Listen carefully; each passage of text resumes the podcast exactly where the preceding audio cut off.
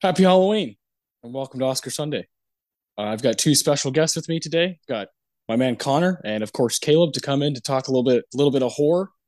Uh, how are you guys doing? Uh, you know, we're we're we're knocking down a, a big time movie here with Carrie, so this is this is one I've I've been super stoked to do, and you guys had to be here. You know, so Connor, I want to hear uh, I want to hear your kind of uh, history with this movie. Carrie, oh boy, this is uh this is the one that started everything. This was Stephen King's first novel, his first yeah. film adaptation, and one of the best like projects he's ever done, and yeah. still one of the best adaptations ever. One of Brian De Palma's best films, kind of one, like one of the quintessential like high school movies. Um, yeah, I've been watching Shudder's one oh one Scariest Movie Moments, and Carrie makes an appearance there, and um, I don't remember who said it, but somebody said that Carrie is the movie. I think it was Joe Bob. Who said Carrie kind of changed the way we look at high school movies. And yes, Stephen King must have had a fucking terrible time in high school because all of his school-related projects are just absolute hell, like crazy-ass over-the-top bullies and just isolation. It's wild. But um, yeah, I've I've I've loved Carrie for a very long time. It's it's been a yeah. favorite of mine forever. It's, Such a great book, such a great movie. I still haven't seen the remake because I've heard it's terrible and not worth my time. It was pretty bad. Yeah. yeah. I'm sure, I'm sure we'll do it on Beyond the Bad at some point, but Carrie is good enough to be on this show. So I'm I'm psyched to talk about this. This is going to be fun. Oh, yeah. Caleb, uh, what's your your your uh, relationship with this movie? Oh, I mean, um, it's funny enough, not the first adaptation of Stephen King's work, uh, work I've watched. Um, but you know, when I was very much getting into Stephen King big time as a kid, uh, my first book of his was It. So I started going on that rabbit hole, you know, eventually led my way to Carrie. Um, really liked it. I remember thinking like, how in the hell do they adapt this?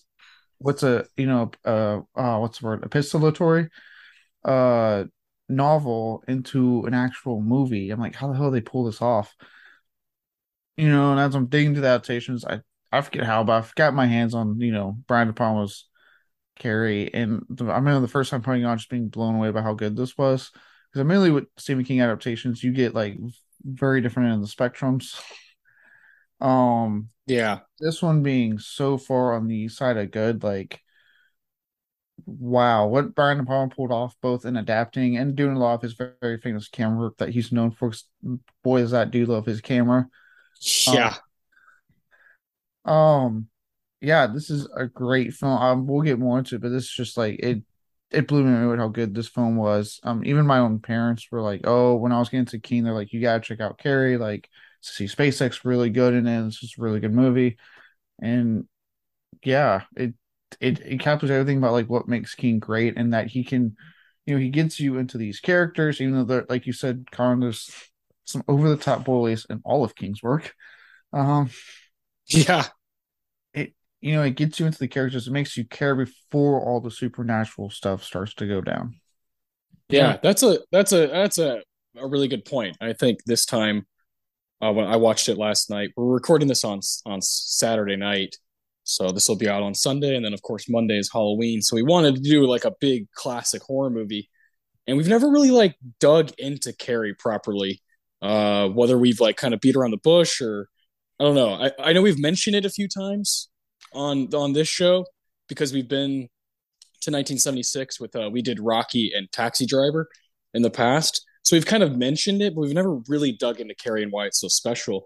And I think because it is like, um, like, you know, a, a super dark, you know, like a high school movie that you can feel something under underneath what's happening the first hour or so.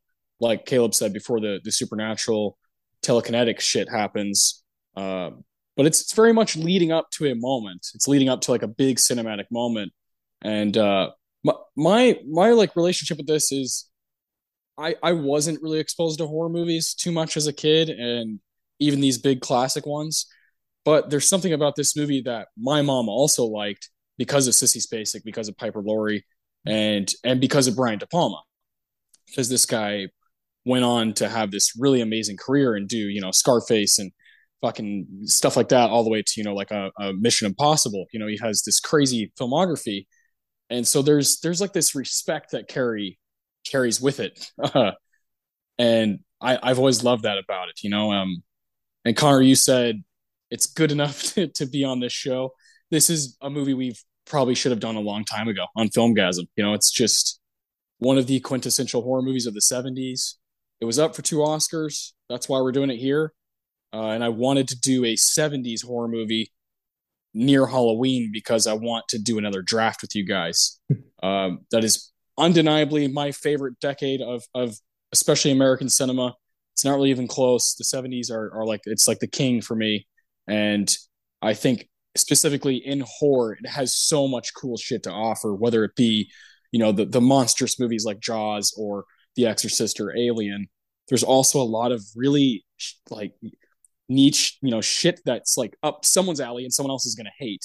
I think the seventies and eighties just have so many random little fucking movies, these gems in the horror genre that uh, I've, I've just fallen in love with as I've gotten older. So I, I want to draft some movies with you guys, and uh, you know, we'll do Carrie Awards later. We'll look at that ceremony, the uh, forty-ninth Academy Awards. We'll look at that later, but this is mostly about honoring horror movies, because that's, you know, that's kind of what brought us three together.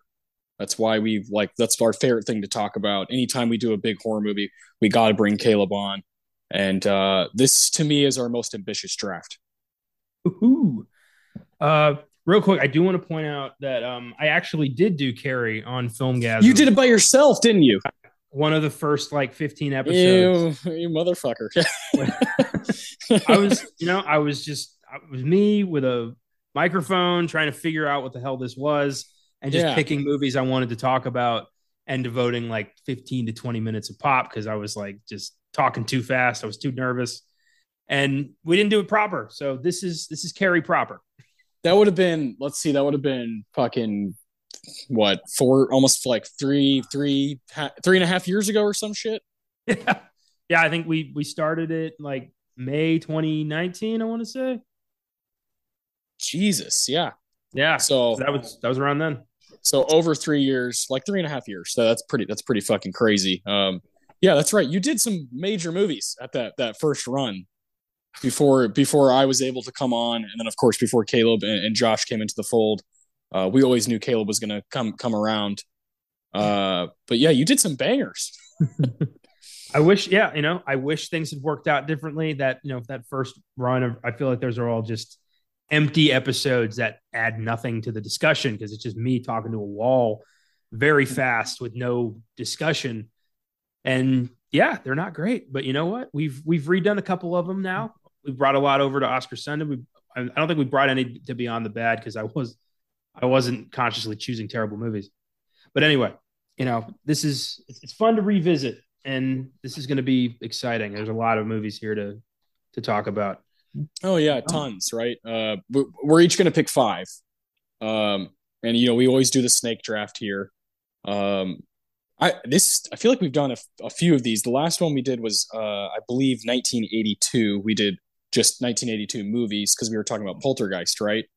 Um, yeah, and that was a lot of fun. We all got to pick like you know big movies that you know people like in general, and then we got to kind of pick our own movies. I, I anticipate that happening again here today. But I know I know there's some bangers that we all kind of have, you know, we have our eye on them because we, we're we're like-minded with some of these. But um, the thing about the seventies is there's enough to go around for everybody. You know, we're all gonna get we're all gonna get some monstrous hits, and we're also gonna get some some personal stuff. Uh, before we get started, Caleb, like, what's your what's your relationship with nineteen seventies horror? Like, what does it mean to you? Because yeah, you know, I know, I know Connor and I know myself and it's, it's very important to us. Yeah. No, I, when I was getting into, when I was getting into a lot of horror films, seventies films were the first ones I got into. It actually, believe it or not, not the eighties. Um, and it's just because again, my parents, there was a lot of stuff they recommended.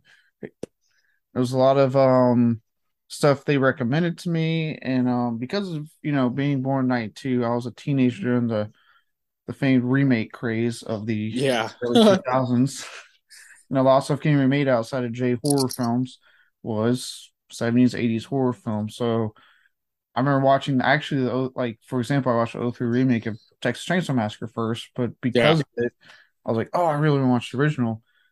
And now the original is like one of my all-time favorites. Like I absolutely adore the original. Yeah. Um, and then seeing things like Halloween and Alien and all this stuff, and just really developing a love for what was coming out at that time in nineteen seventies film, and especially horror, and seeing a lot of these filmmakers and their, a lot of cases, a lot of beginning filmmakers' careers. And, yeah. um, you know, with it being the authorship decade, as I like to call it, thanks to the Hays Code being dismantled and all that stuff going on, you got a lot of really cool, adventurous stuff um, that we probably would not have gotten if it wasn't for what happened prior. Um, and I just, yeah, outside of eighties, seventies is another decade I go back to a lot for, um, especially for horror film. Yeah, yeah, well put. Uh, so yeah, this is this is special, man. You know, we it's rare that we get an episode so close to Halloween, and you know, Connor and I had talked about doing different stuff, and it was like, ah, it just feels right to kind of do something where we can talk about a lot of horror movies at one time. And this, the, to me, this is the best way to do it. You know, um, so yeah, I'm I'm super excited. Uh, the first pick will be going to Caleb. Connor, you have the second pick. I have the third pick again because the randomizer fucking hates my guts. And uh, that's okay. I, you know, on the other drafts, I was kind of mad about that. With this one, I'm like, I love, there's like twenty motherfucking movies I love from the horror genre and it, during this decade. So like, I'm okay. It'll be fine. I'm going to get five movies I really like. So uh, Caleb, you can start whenever you want. Oh, great. Perfect. So I'm just going to take the first big one that I was gunning for this whole time. That's Texas Chainsaw Massacre. Yes, sir. Um, Let's go. That was the one I'm like, I'll take anything else, but I really want this one. Oh. God, I did. I, I did too. I did too because I feel like I feel like I uh, I haven't been able to talk about this movie enough. I mean, Connor and I did an episode on it what, like a couple years ago now, but I feel like it's hard to like really articulate how much I love this movie. So this is a great pick. Yeah, it. Tobe Hooper. R I P mad genius behind the camera. He made a film that's so aesthetically grimy, so dirty, like you you kind of feel it when you watch, that a lot of the violence, because that was a big thing, people would hype it up to me when my parents, even my parents, like, oh, when you watch the original, it's so violent. I remember watching, and as a kid, first time going like, oh my God, what is this movie? It feels like a documentary, like what am I watching? Yeah. And you know what's beautiful is that all that violence people talk about, none of it you actually see on screen. Because the movie is shot in a way that you you think you see and you don't. The closest you get is a couple of times when, like, um, you know, the one guy gets hit with the hammer and he's his body's still twitching, or Franklin, one of the most annoying characters in film history, gets a chainsaw into his, like, you know, stomach, and you see a little blood spurt kind of happen for a quick second. And that's about it. Like, that's all you really get. Everything else is very much implied. Um, but then, like, the end of the film, just, and this is what to me is what I think made me fall in love was actually the very end of the film. And you see, I've talked about it before, but, like, I think I talked about it on Poltergeist maybe. Um, Hooper is so good at organized chaos. And you see it to perfection at the end of this movie during the dinner scene. And if you know how they even pulled that that shit off and the stuff going on behind the scenes with that, like, it's Texas heat, they're filming it, they have lights on that house for, you know, lighting the scene so it's even hotter, people were miserable, the crew wanted to quit, like, it's an insane story how they even got that um part of the film shot, and the end end product just speaks for itself. Um quick side note, whoever is buying that whoever is buying the damn house right now, don't know if you guys heard, they are considering tearing down the house, and if so, they can go to hell. Yeah, I did hear about this. Yeah. Yeah. Did you hear about that, Connor? No, like the the house. The house we that's like to, the restaurant? Yeah. It's changing ownership, and the new owners are considering tearing it down. Yeah.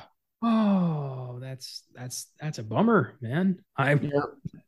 I didn't know that. I've That's such a cool landmark of Texas history, of film history. It's like, our best movie. Like, yeah, pretty much. It's our state's best best movie. We should like we should you know try to have that declared like a national landmark. We shall not. We shall not be moved. Yeah, we should go fucking. We'll go. We should go down there and hold hands and fucking sing. Like, I'll save. I'll do whatever I can to save that house. That's, that's important.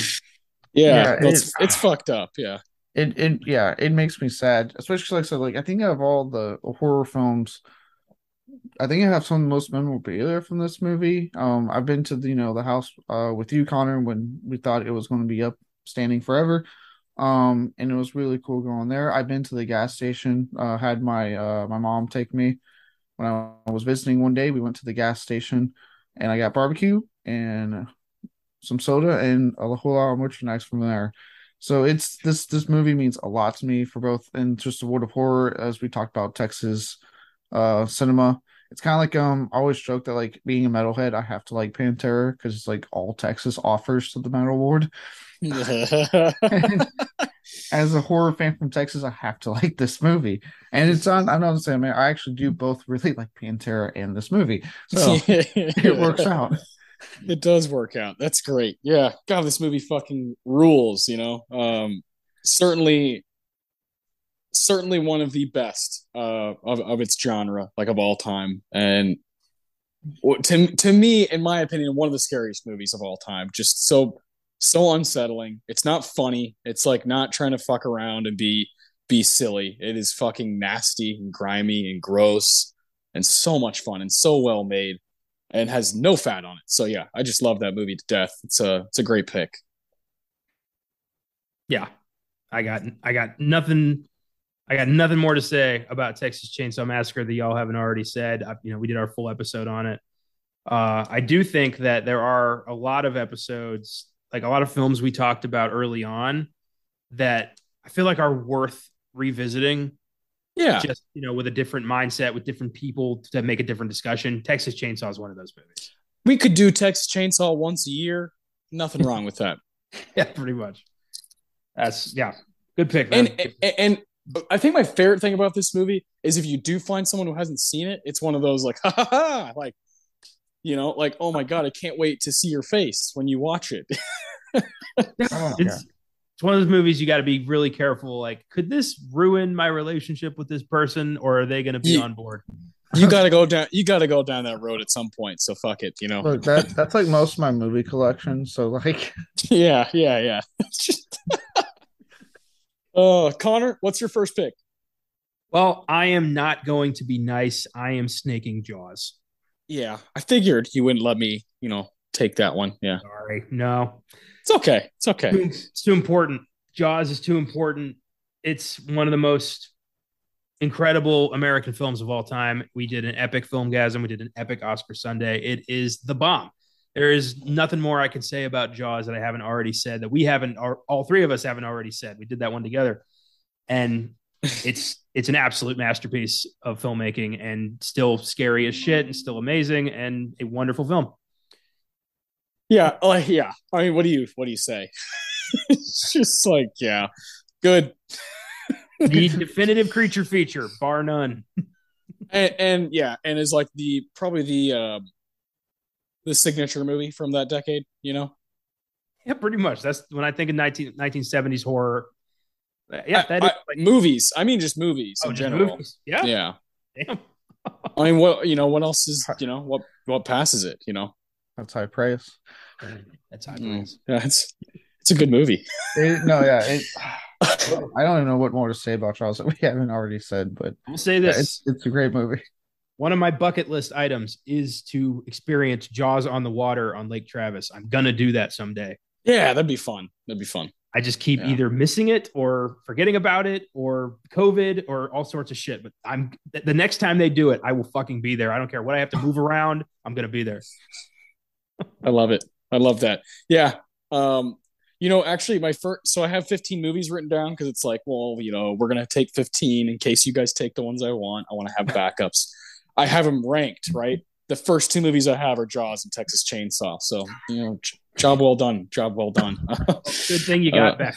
Good thing. Yeah, no, it is good. What if I was just like, I'm done. I quit. I've got, I've got nothing. No, I, um, I'm going to take one like big, big banger, and then I'm going to take one that's more for me, you know? Um, uh, so I'll, I'll go ahead and take nineteen seventy-eight Halloween, John Carpenter's, you know, uh, coming out party. Uh, in the late seventies. Um, you know, we've talked about this movie a bunch throughout different shows. Um, you know, just, just, just the best slasher. Like, you know, just like the most textbook fucking awesome slasher. Don't know how someone could watch this and not have fun. The great performances. John Carpenter at the top of his game. Uh, my personal favorite is The Thing of his movies, but I think Halloween is just as good, you know, just as masterful. And, uh, you know, started a, what now? We have like fourteen of these motherfuckers now, uh, Halloween movies. So um, I don't really want to talk about the newest one. I don't I don't really want to get into it because I, I wasn't a huge fan. I try to just always remember that nineteen seventy-eight one and how special it is. Fair enough. Yeah. Halloween, uh, Halloween is uh, it's special. It's it it's the it's the pioneer, and uh, it's so. Cr- I I was watching some clips from it earlier today, nice. and I, I feel like Nick Castle does not get enough credit for his performance I, as Michael yeah, in that one hundred percent, movie. one hundred percent. Just the way he holds himself, the just you know rigid way he shoots upward, the haunting image of him in the back of like of the shadows and whatnot. It's ma- it's it's a masterpiece of a performance, and yeah, the movie's great. Not enough people talk about Nick Castle, so I want to give props to Nick Castle for that movie. Can Can I just say it's so nice to hear Connor you talk about these performances, because I remember you being like, "Oh, I, anyone could play these kind of roles," and it's like yeah, something clicked. Something clicked. You finally joined my side on this. It's called growth, Caleb. I I research, I watch, I learn, I change, I grow. Wow. uh, so unlike the rest of um, our society at times it seems um, yeah yeah good good someone's got to do it. Might as well be us. One of, yeah you're one of the All good right. ones yeah um like like um Austin, I don't want to delve too much into um Halloween Ends because I was also not a big fan of it, but um I had the Droid because this is a yearly uh watch for me when it comes to like October um, yeah And I had the joy of the of Rego not too far from where me and Josh live was playing it on the big screen the same weekend they did uh, Trick or Treat, which so I was like, oh, hell yeah. Oh, that's cool. I went, yeah. So I went there to go see Trick or Treat um, also because I'm going to support that, how wonderful that film is, and should have been in theaters. Podcast for a different day. Um, but I also went to go watch Halloween. I was like, if I want to watch it this year for my annual, let's see it on the big screen. And it was just as awesome seeing it on the big screen and played just as well, like, you know, well, for I think forty-four years now, um, forty-four years later. And yeah, I mean, it. I love Carpenter to death. The dude has a stellar filmography. Yeah. And um, this is just one, one of his, to me, one of his mini masterpieces, like what he achieved. So simple, laying a lot of the groundwork or being a part of like this group of seventies films like this, um, Chainsaw Massacre and a few others that laid the slasher groundwork for the eighties to just take that and run with it for a whole decade. Yeah. And a lot of shit starts here with Halloween, and obviously some films prior that don't really get their due with it as much. But Halloween, just like it did it. I mean, it's one of the most profitable indie films of all time. I think it got beat by, I think Friday the thirteenth and then Saw beat it, but and Blair Witch, obviously. Um, but yeah, it, yeah.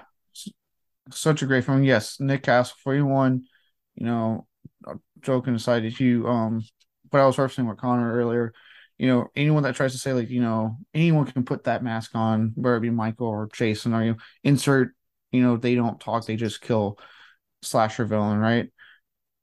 You're right, anyone can do it, but it takes a true actor to make you terrify that character, to make you have moments. Like the moment that Nick Castle, you know, he stabs the person in the movie, Michael, and then tilts his head like a child.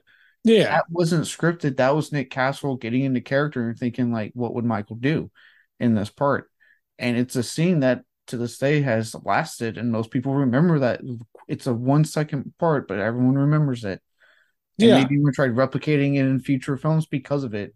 And that's the power of you just taking the time to care about this silent psycho killer you're playing. You know what I mean? Yeah. Yeah.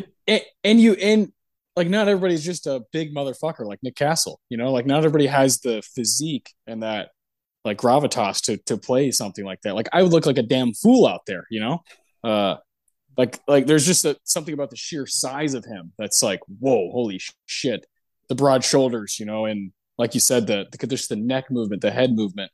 So yeah, he he's great and he's just as important as Jamie Lee Curtis, you know. Yeah. one hundred percent. And I do want to point out real quick, just to finish this off here, Nick Castle has a cat named Michael Meowers. Oh, that's lovely. That's delightful. Nick lovely Castle, touch. I think, took the mask home and put it under his mattress for years after the movie. Yeah, that's where that iconic piece of horror history laid, yellowing up under a mattress for thirty, forty years. And then when they, that's why they couldn't fucking replicate it for every movie afterwards, because they had to just, it's like they, they kept recreating it from memory, but the memory kept degrading. It's fantastic. It is. As, look, I, I get such a kick sometimes out of watching the sequels and just seeing like how the mask looks. Sometimes I forget, I'm like, oh, that's how the mask looks in this one. Like, that's right. Yeah, it's, it's it's hilarious. But that's, you know, this this film was such an indie film that like no one was overseeing that shit. No one thought like we should preserve this because this is going to be important. They were just yeah. like, all right, cut, print, check the gate. I got to go make the thing. Let's do this. Brilliant. Brilliant. I love it. I love that. Uh, these are great picks. Texas Chainsaw, Jaws, Halloween. Um, but with my next pick.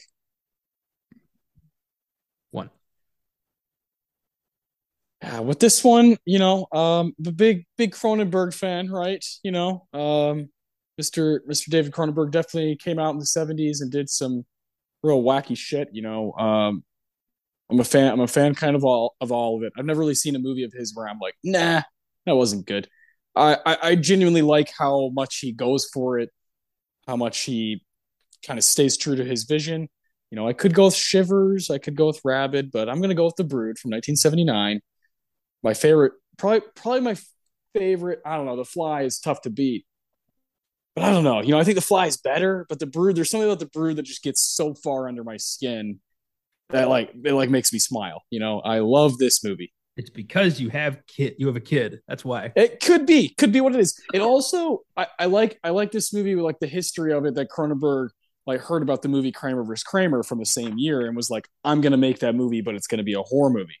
Uh, I think that's really funny. So it's a really cool. Uh, Really cool double feature, you know what I'm saying? So, yeah, uh, yeah I, I love The Brood so much. It is like undoubtedly one of the first movies I think about when I think about the seventies. Uh, it's not one of the most successful, but I think at this point it has its, you know, it has its cult following. It has the uh, Criterion edition. It's got it's it's got its fans, and I, I'm I'm proud to be one of them.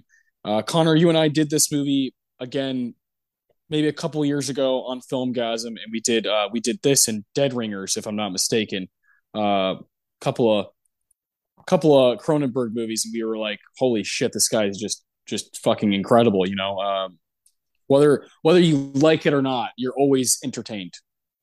Yeah, I'm a proud owner of the Criterion edition of that movie because it's so twisted and warped, but oddly realistic in a way. I don't know what it is. It's like, I believe that Oliver Reed could talk some lady into birthing yeah. pure rage. Yeah. Look, with that with that voice on that man, yes. Yeah. That movie's fucking weird. And I I would I would love to be in the room with Cronenberg pitching any of his films. Yeah. Yeah. I would love Same. to hear what he would say to convince people to get on board with this. To or, tell Samantha Eggar, like, look, all right, so you're gonna birth the fetus and then you're gonna lick it clean. And yeah. she's like, gotcha, Dave. Let's do this. Take one. Well, she went up him, and that lick was improv by her on what? the spot. Oh, okay. Never mind. She's the weirdo here. Yeah, he's like, calm down. Cronenberg's like, chill out. No, I bet he was like, oh, that's gold. Yeah. Oh, yeah. Oh, that's good. Do, do also, it again. Like, I, I want to know like how bad his divorce was. He did this after his divorce. Yes. This was his yeah. response. Yeah. I'm like, how bad was it between you two, dude? Like, holy shit. And then and then his son, Brandon, watches it like is like, damn, I was fucked up as a kid. you were the you were the fetus, Brandon. Yeah, yeah. He's like, oh god, yeah. Everything no, and, about and, no, there's just there's like images from this movie that like always come back to my mind. Uh like like in the schoolroom. And you know, the, the scene in the in the in the in the room is It's so haunting and but so good. It you know just really well made. Cronenberg has kind of done it all now. Um, I love that he had that kind of he could do that, you know. And then he, as he as he got older, you know, he does like a movie like History of Violence. You're like, god damn, this guy. Eastern Promises, like this guy's got some stuff in his bag. He's just a damn good director. Yeah. Well yeah. said. I, I'm glad someone grabbed The Brood. That's it's a great little horror movie that has definitely like built more of an audience over the years. And it's one of those films that every Cronenberg fan I'm sure loves at this point, but like, if you're just getting into Cronenberg, The Brood is where you should, where you should go next. Yeah, I agree. Yeah. You, uh, you showed me that cause I've been catching up on Cronenberg myself. Um, and yeah, you showed me that one finally. And uh, yeah, no, it, it's an awesome movie. And it's definitely like, I, I know it actually uh, wasn't, didn't catch on when it first released. Um, but I, cause mainly cause when I was getting into Cronenberg, it's always been listed as amongst his best. It's like that, Rabid, Shivers, Video. Yeah. Down, like you are always hearing about like that being ranked up above his best Scanners. Um, so watching, I was like, okay, I get it. I understand. It's like, this is, I, I get why I may didn't catch on at first. I know this is one of his earliest uh films. I, maybe his film debut. I cannot remember off the top of my head right now.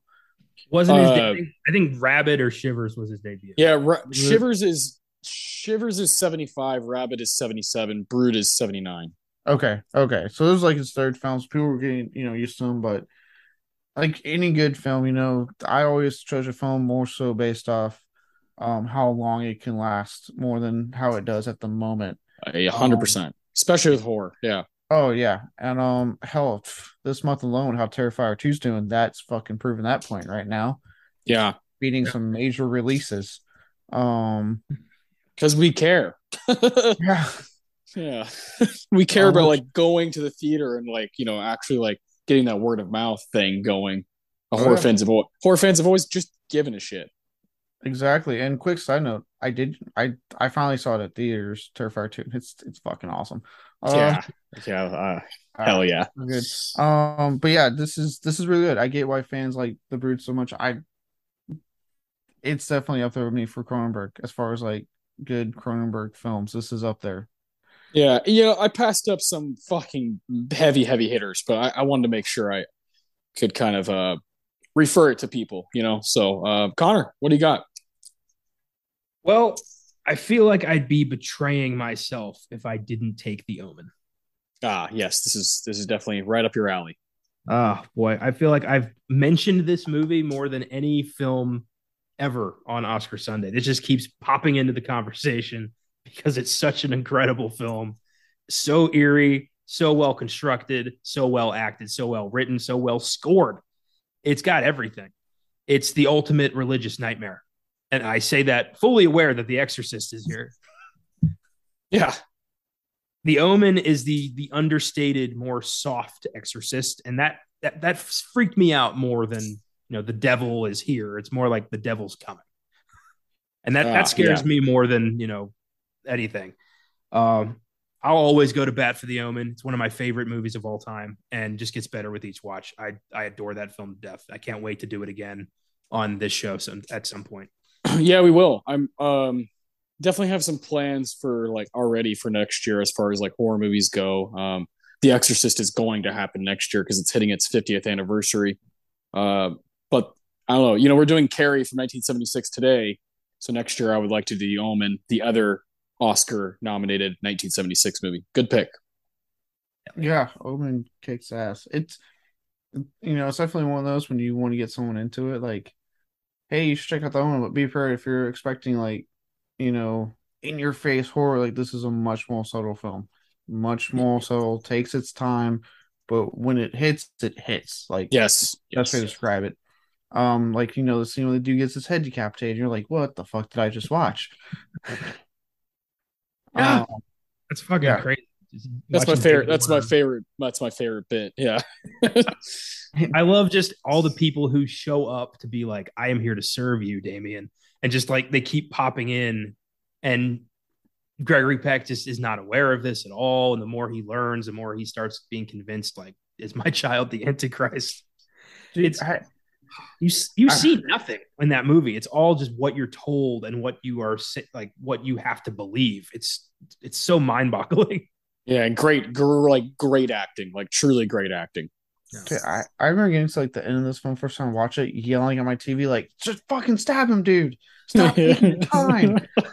Just do it!" Think of Shire. Just do it. That's exactly what. That's exactly what went off in my head was fucking Shia LaBeouf, fucking Lewis Stevens, fucking screaming at me. Don't let uh, your dreams be dreams, Gregory. Oh, that's great. Oh man, that, by by me picking The Brood and Connor picking The Omen, there. I mean, there are just some monumental movies on the board, and Caleb, you have two picks in a row. What are you going to do with them? All right, I'm going to do one that should be monument, monumental outside of horror, but it, I think it's severely underrated except in the horror genre. And that is the Christmas slasher of all Christmas slashers. Fuck! Black Christmas. God damn it. Yep. I, I sympathize, Austin. What? I sympathize. Yeah, I thought I thought I'd get that on the swing. I thought that, ah, dumb. Stupid. I should have saved The Brood. I'm an idiot. I fucking love this movie. I am picking up Shouts four K that's coming out this year. Nice. Um, it. Oh my god, everything about this movie is the fact that first off, I remember when I watched this, like Bob Clark directed this. I was like the Christmas Story guy. I was like, what the fuck? Yeah, four Ks? Yeah, okay. I'm I'm like Olivia Hussey's in this. I'm like, who? What is this horror film? Like. Because I I in school seen Romeo and Juliet, so I was like, oh yeah, like from Romeo and Juliet.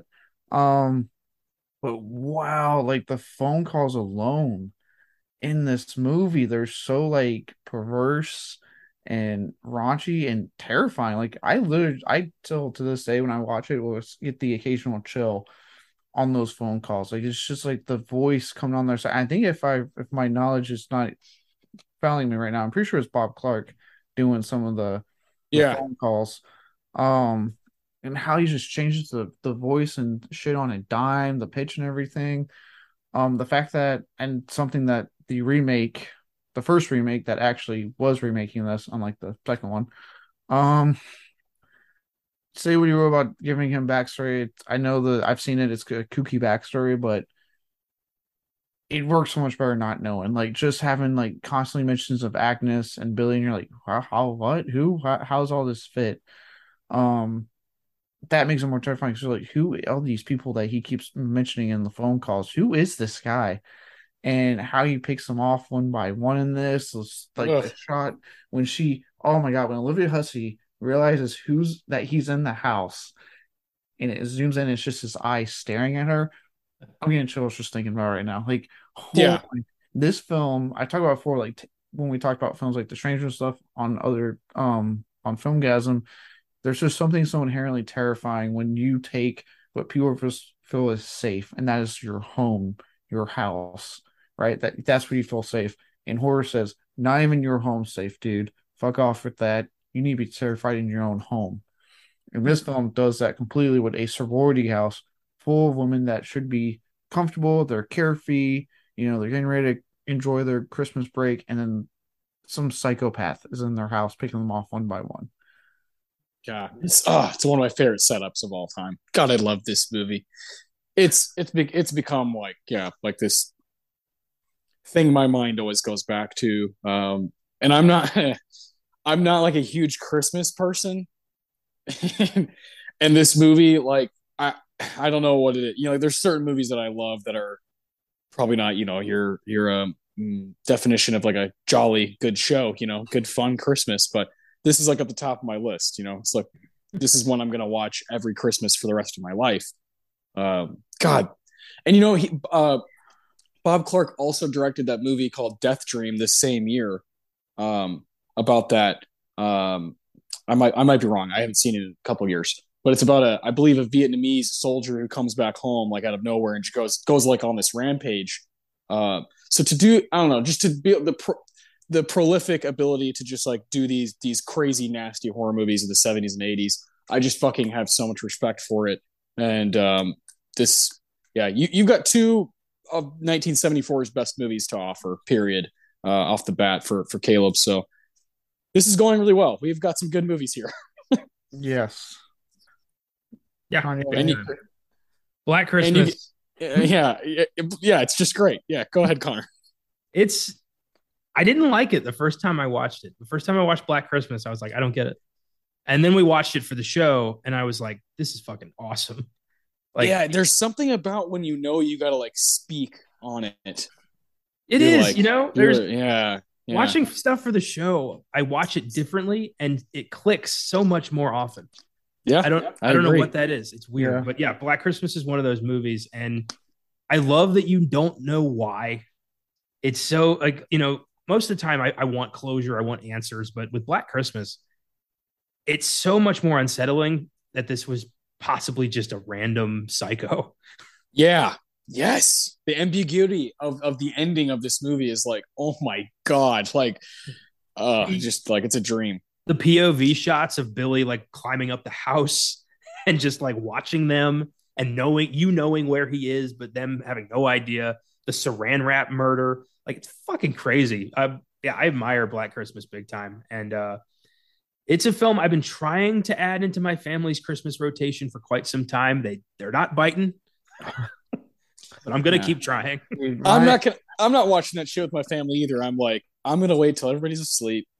and, and this is just for me. This is just some fun for me. Dude, my, Can't watch my... the Muppet Christmas Carol again. I'm watching Black Christmas. My uh, my like my Christmas rotation will be like the Christmas specials that I love, and then turn around and be like, all right, now let's watch some fucking Black Christmas. Let's watch some Silent Night, Deadly Night. Let's, let's yeah. see how Santa Claus can fuck people up, or some psychopath in a sorority house. Yeah, yeah, I agree. I think it's good to have a balance, right? It's fun to have those, like you said, those kind of cartoon specials, but I, really, this is where my heart's at. I do think Black Christmas has one of the most ridiculous film slogans of all time, which is uh this movie doesn't make your skin crawl, it's on too tight. I always thought that was stupid, but it's a great uh, movie. Yeah, that's funny. The seventies. Oh man. So that was my uh, first pick. Yeah. Yeah, so you have another one. Yeah.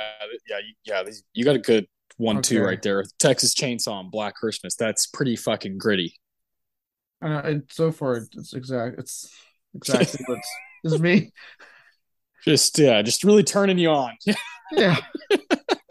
On that note, let's keep it going. The one I'm falling into this one because this is what I'm picking next, but this is the original Wes Craven debut. Ooh, Last House on the Left. Nice. Now, I will preface what I understand anyone that doesn't just watch this for a good time like I do. I get that. This is a tough film. And you might, I tell anyone that if you're getting into Wes Craven, start off soft, do Scream, Nightmare on Elm Street, take your time, because boy, does he deliver.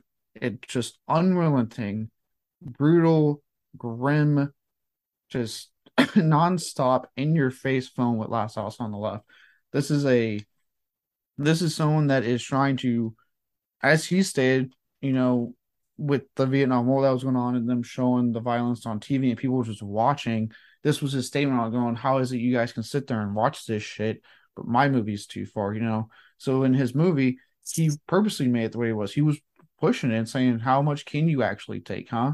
Because this isn't, you know, like, you were watching real violence. This is fake. Like, these actors went home at the end of the day. Mm. And, you know, he's pushing you and pushing you how far you can go. And, you know, it, like I said, it's not like that's why I said it's, it's not a film I would start out with for anyone new to Craven. But once you, it's one of those films I feel like you, you know, when you do it, you look at your friend like, hey, I think I'm ready to take on the challenge. You're like, all right, let's do it. And you watch it, and it's just like from the, like the moment they get caught in the woods and all the stuff, you know, or they get them taken out in the woods, the other shit, and you're just subject to the the torture and the rape and all the stuff that's happening to them. And then it flips it, you know, they end up at the parents' house, and the the revenge they get is just as sick and just as twisted. And you're just sort of going, at point you go, well, at this point, how right are they? Because they're, dude, the parents are depraving themselves to such a low level to get back what they, you know, because they're obviously rightfully angry at what happened, what they find out. But it makes you sit there and go, like, you know, where is the line? Um, I do know that, yeah, some people have issues with, like, the bumbling cops that pop up in the film. And in my, they've grown on me in the sense that, like, this is such a grim, nihilistic movie. You kind of mm. need that just to have a little yeah. bit of, like, It's an outlet. Yeah.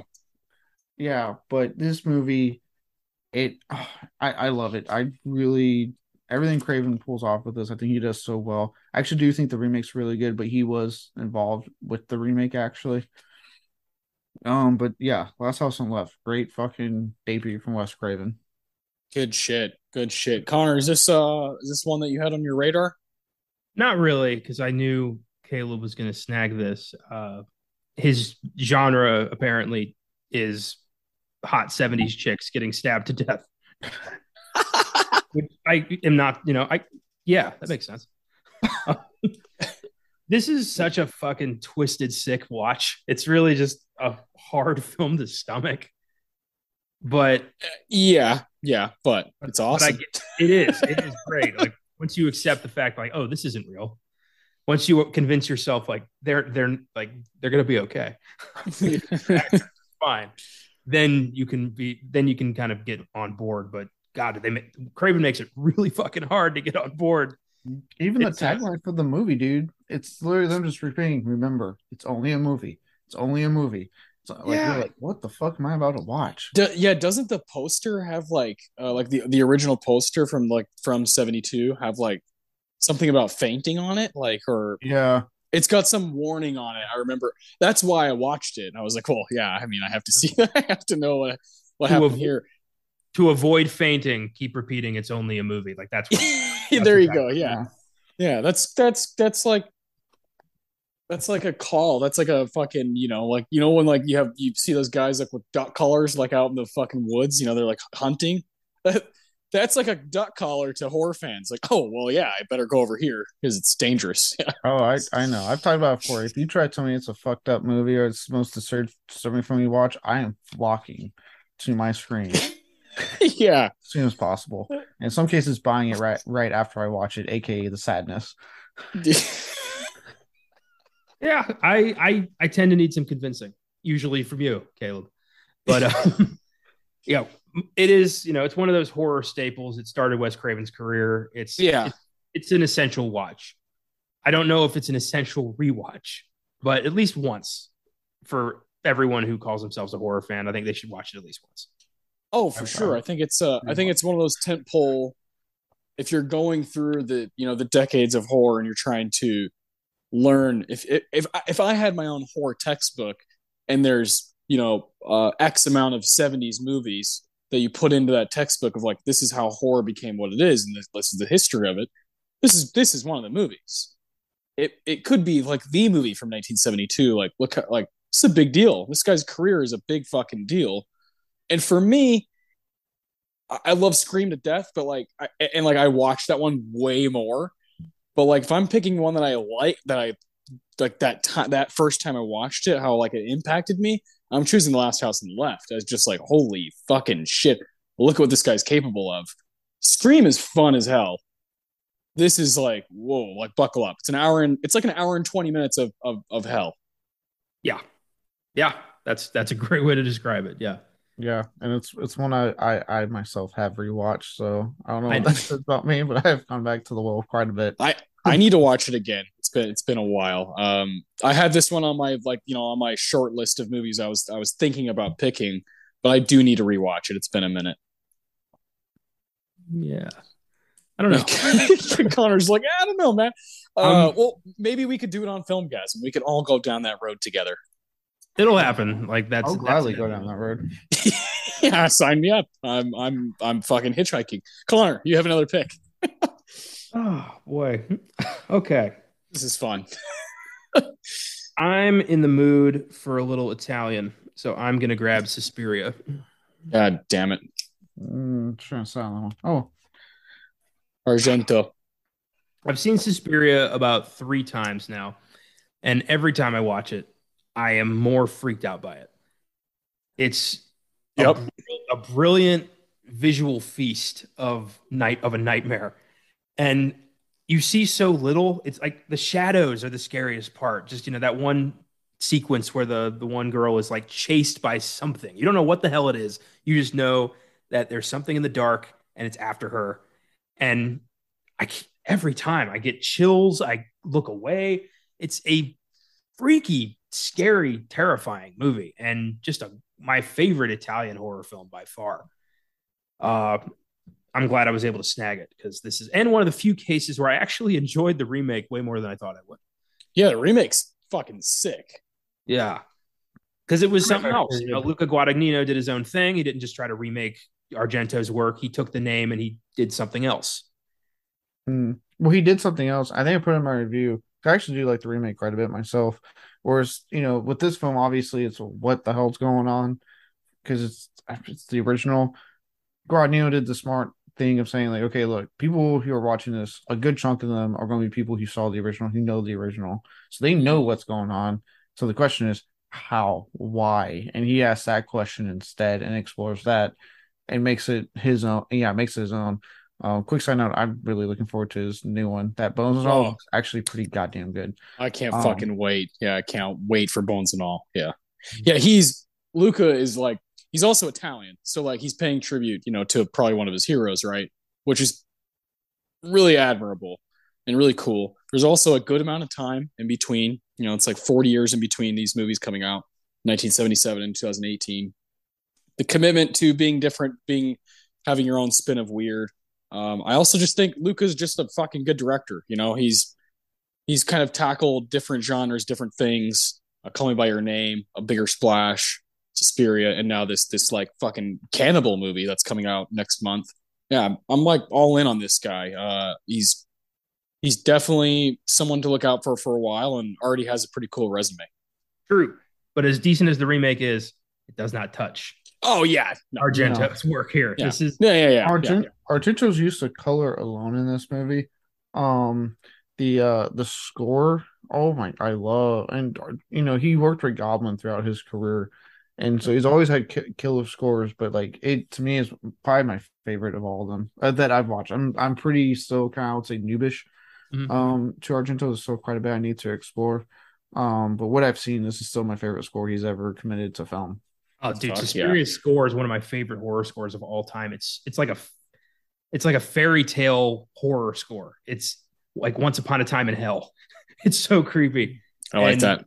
Yeah, it's it's wonderful. Uh, yeah, I I love Suspiria. Uh, I wrote a paper on Suspiria. My my uh, European film class I took in college.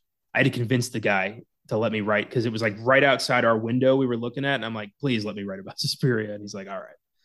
And yeah, that was, I had to track that down. I remember hunting that down was a bitch. And I found like a shitty copy on YouTube. Uh, well, and then luckily, later on, I bought a D V D. Hmm? So luckily it's a lot easier to get. uh, Synapse Films has it. That's the Blu-ray copy I have. And they came out with a four K copy now, which I'm sure that that's a film I've thought about upgrading for four K because the colors alone would look fucking great. I'm rocking some yeah. cheap D V D I found because I just wanted to own it. So I will definitely be upgrading to four K. Yeah, check out. I can send you the link if you want, but check out Synapse. I'll I'll send you the link so you got it. Sweet, great pick, great pick. Suspiria, it had to go at some point, you know. Um, I don't think it'll be the only uh foreign movie taken. I'll say that, but uh, it's certainly the mm. most. Uh, it's certainly the most iconic uh seventies foreign horror film. I think at this point, I think it's just got a huge, huge following. So that's a great pick, Connor. It's usually, it's usually how people get into Argento. It was actually my intro, it, yeah, um, yeah, to Argento. Josh yeah. had heard I hadn't seen it, so he was like, "He, you guys know he adores that movie," and he's like, "Do we get you got to watch?" I was like, "Okay," and he showed me it, and that was my gateway into Argento. And I, I get it. That movie rocks. It's such a good movie. Yeah. Yeah, good shit. Uh, he's a gateway drug for sure, Argento. Um, okay, I got two in a row here. I mean, I come on, I got to take The Exorcist off the board. What are we doing? Um, it's yeah. I mean, I I don't know. It feels kind of boring, but I don't know. I, this movie fucking rules. It still holds up so well, and is one of the you know. I, I think it makes sense that I, as the host of Oscar Sunday, I take this movie because it's the most. Um, Most nominated horror movie of all time. I think it had ten nominations total, and uh, you know that's that's pretty rare. And it's cool that it was recognized the way it was at that time, and it's just gotten better. Uh, it's almost fifty years old, and it still creeps the shit out of me. And it has, to me, some of the some of the most iconic performances inside of a horror movie. Uh, everybody's just fucking batting one thousand percent. And I'd say the first time I watched this one uh, was it, something clicked like big time. I was a teenager and, you know, definitely I was in my older teenage years. I, I, I didn't see this as early as most people. I was probably probably eighteen, seventeen or eighteen, something like that. And uh, when I saw it, something really, really clicked with me about uh, this conversation between the, between a doctor and, and, and of course the mother. Uh, it's like a legendary scene. I brought this up many times, especially early on when I was on Filmgasm a lot, but it, it's basically like speaking about why I think horror is so cool and why I think it's so captivating and so important.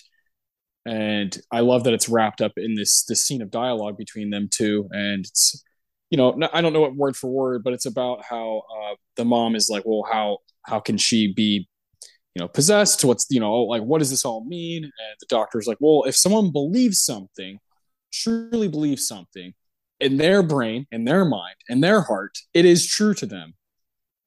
And I've just always been enamored by that, whether it be someone who believes in a certain religion or believes that something's wrong with them or believes people are watching them, you know, paranoia or whatever it is, you know, that's such a fascinating idea to me. And The Exorcist kind of puts that on, on, on a pedestal and really fucks with it. And at the same time, it's just freaky and cool. And one of those tentpole movies that, you know, one of us had to pick it, I think. Yeah, man, this is one of the, you know, considered one of the greatest horror films of all time, a true game changer in what we like, what studios were allowed to do in a horror film, you know, to show a little girl being possessed by the devil. Yeah. And just how that would go down. It's, it's still unnerving. You know, it's, it's one of those films that so many people were affected by. And as probably could, I, I would bet has caused more nightmares than probably any other film in history. And that's a big part of how popular it was, like how the masses saw this movie. Yeah. And had the same effect that Jaws had on people like, oh, I don't want to go on the water for, you know, for a while now. This was like, I don't want to fuck with the devil. Like, you know, and, and people are already thinking that way. But when you see it on screen and you have, you know, Ellen Burstyn and Max von Sydow and Lee J. Cobb, you know, all these people, Jason Miller fucking killing it, you know, it just gives it that extra oomph of, of authenticity. And The Exorcist, that's why it's lived on forever, you know, is Linda Blair. All like all these people are fucking amazing in this movie. And so it feels real. It surely does. Yeah. You've also got, you know, the screenwriter adapting his own book, which is always yep. great. A book and, that and, I... Yeah. And you have William Friedkin. Like, yeah. The guy just did French Connection and was like, nah, I'm going to do something a little weirder. Yeah. Ah, oh, what a great... Yeah, I, uh... This was maybe I was always, I remember being interested in as a kid because um, I'm not religious myself, but I was, you know, raised Catholic. Um, yeah, I was raised and, uh, cr- like Christian. So this was very like fascinating to me.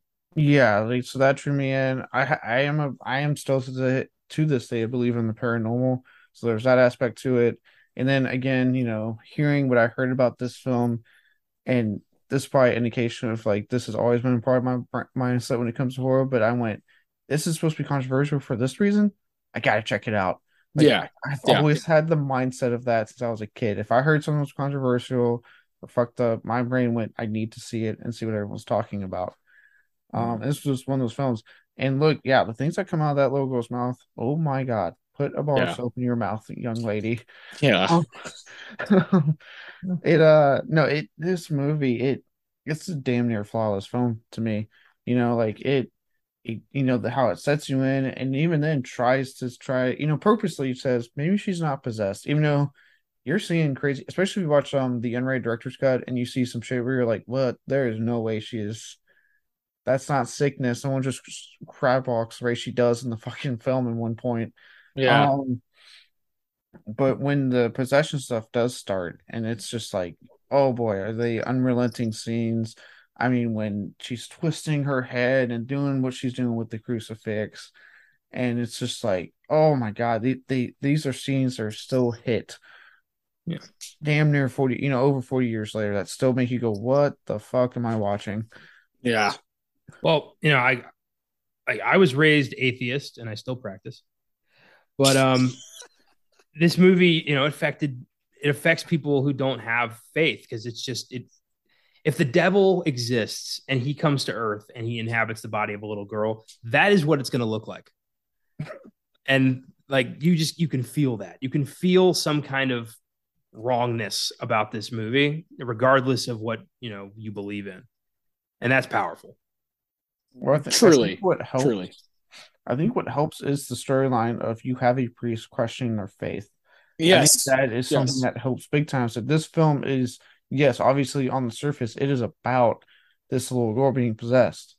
Underneath that is about questioning your, your own faith and what you're willing to believe in. Um, and, you know, something that I think, because this film is so huge, that every possession film since has tried to essentially just be The Exorcist. Yeah. Um, which is why it's, admittedly, it's one of my most fucking, one of my more, I just don't really care for the subgenre because of it. I just have yet, for, except for the occasional, like, good exorcism film, like, there's just a lot of duds in the subgenre. Um, but right. I think they forget yeah. a lot, a lot of the, the subtext part that this film has. Well, it peaked, you know, and I mean, there is only so much you can do with person gets possessed. And I, you know, nothing's nothing's ever going to top The Exorcist. Like, why would you even try? Yeah, I, yeah, no, I, I, I hear that for sure. But like, I don't know. I guess, I guess, like, one of the cool things about horror is like being able to admit that, um, like, for example, there's obviously a ton of slashers out there, right? Some of them hit, some of them don't. But there's something about like watching a slasher, I'm like, I don't really care, like. Because, yeah, if I like it, cool. If I don't really, like, like it, I'm still going to have fun. And for me with, like, exorcism movies, like, like I really, really like those um, those exorcism scenes in, the, the like, the first Conjuring. I, like, I'm just, like, I feel at home here. Like, I just, I don't know. It's just, like, I'm comfortable here. I like this. This is this is something I fell in love with horror, um, you know, and I like scenes like that. But I, I'm not gonna. I'm not gonna say that it's you know it's always it's always good. But there, it, that's one of the cool things about horror is like even when it's not you know quote unquote good, it's like yeah, but I had fun, you know. And I don't know, it's like pizza. It's like even when it's not great, you know, it's edible. Yeah, like I don't love Little Caesars, but I'll fucking eat that shit. I'll eat. I'll eat that shit all night, you know. Um, hey, it's I don't cheap really pizza. Yeah, it's yeah, it's, it's cheap pizza. Yeah, cheap. Uh, Yeah, I mean, I prefer, you know, yeah, some gourmet shit, you know, some fucking New York style, but that's all right. Not not every night do we get to watch The Exorcist, you know? Yeah, not every pizza is going to be the greatest pizza you've ever had. Not every horror movie is going to be, you know, the epic masterpiece you've been waiting for, but there's usually something to take away from it.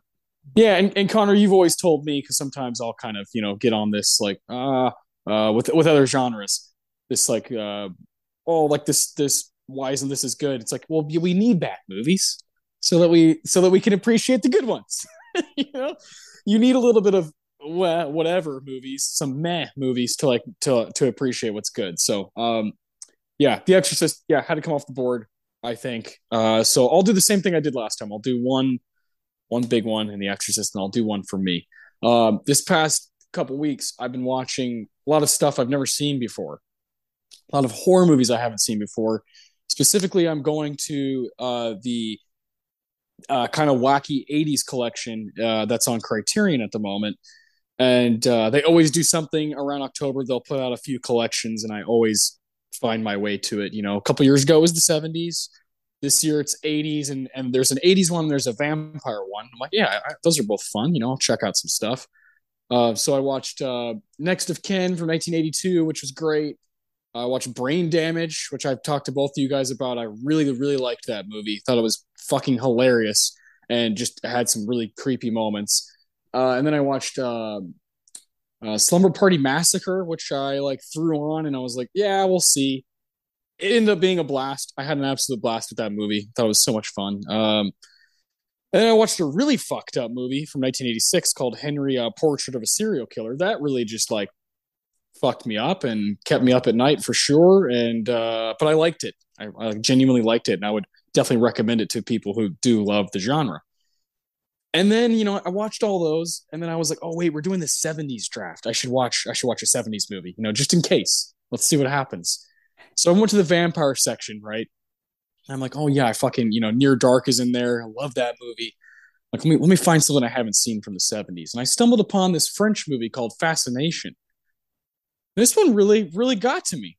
I'm going to fucking pick it here in this draft. I, I always like to pick a movie that I recently was, uh, you know, blown away by in these drafts, because I think it's good to recommend movies that not many people have seen.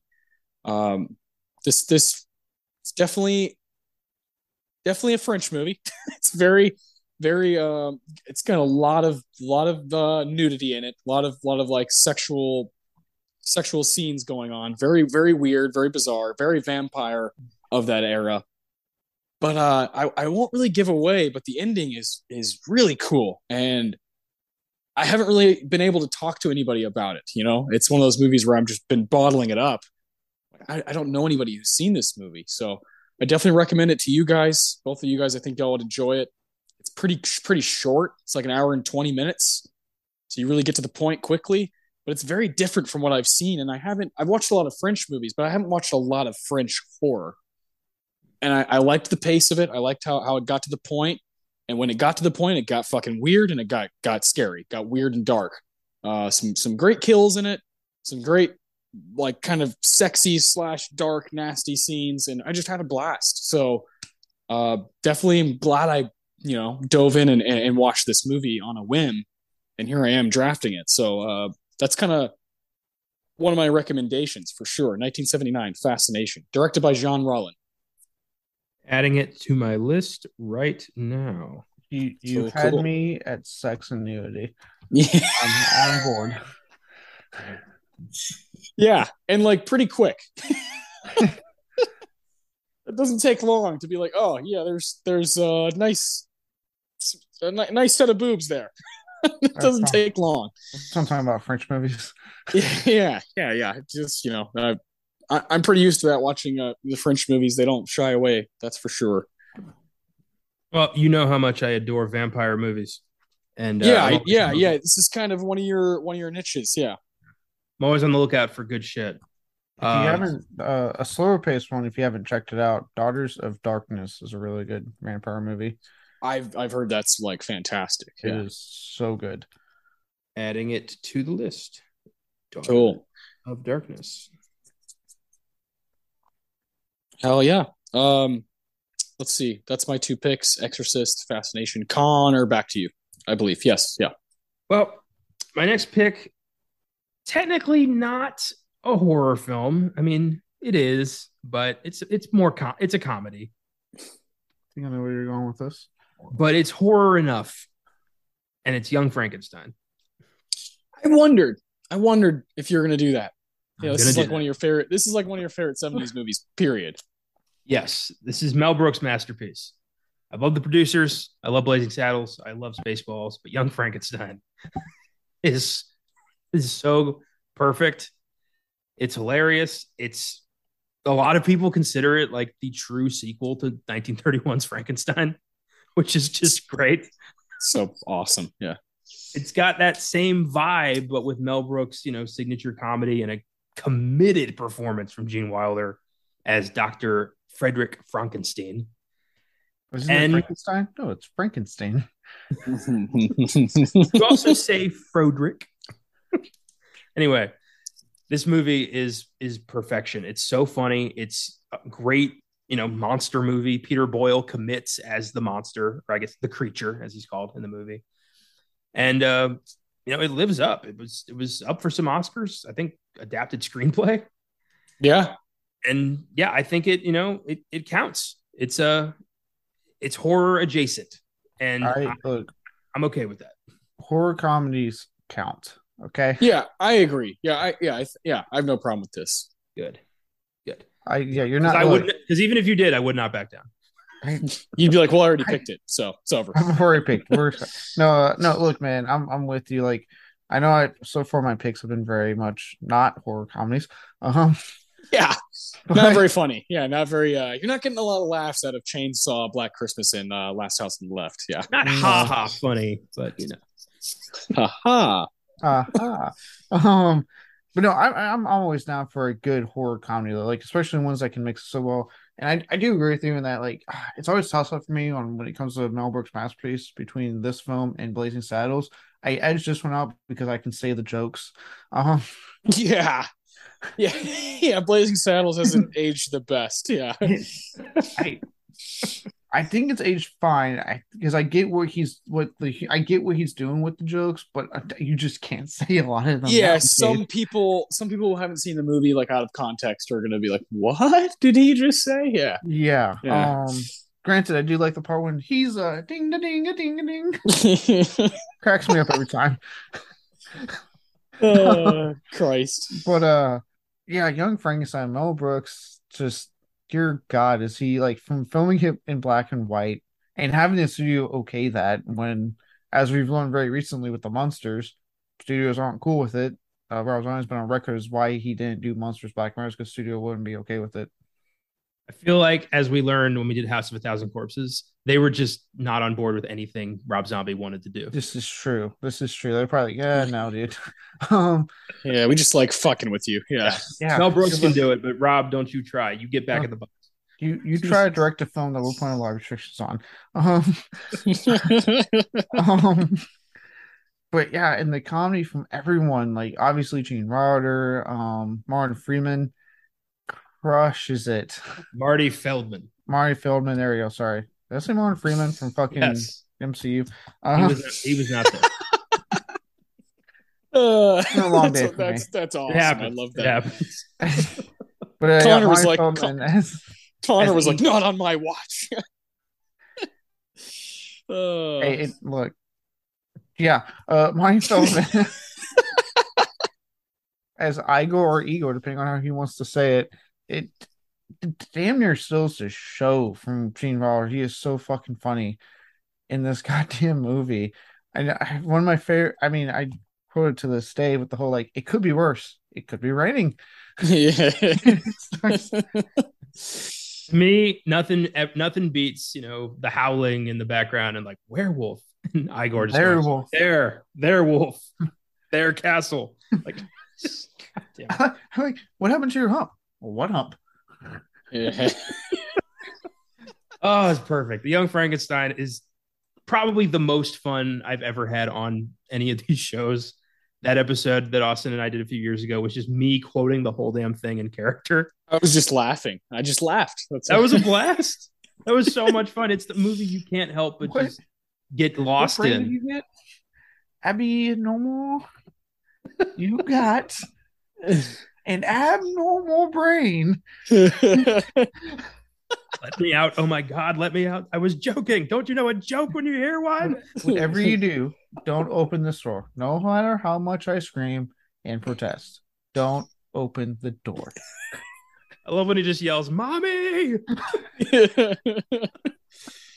uh, Connor, I think you, I think anytime that, uh, like, this is one of those movies, if you get a chance, you're like, I'm fucking taking it. I'm quoting that fucking movie. Frankenstein is, I will try to I will try to shove this in to any film conversation I'm having, regardless of how good or bad it fits. I, I, I just I just read uh not that long ago, I have that book, that Pauline Kael book, uh this one right here, For Keeps. And she she's pretty harsh. Not like harsh like I give this movie a one out of ten, or like I fuck this movie.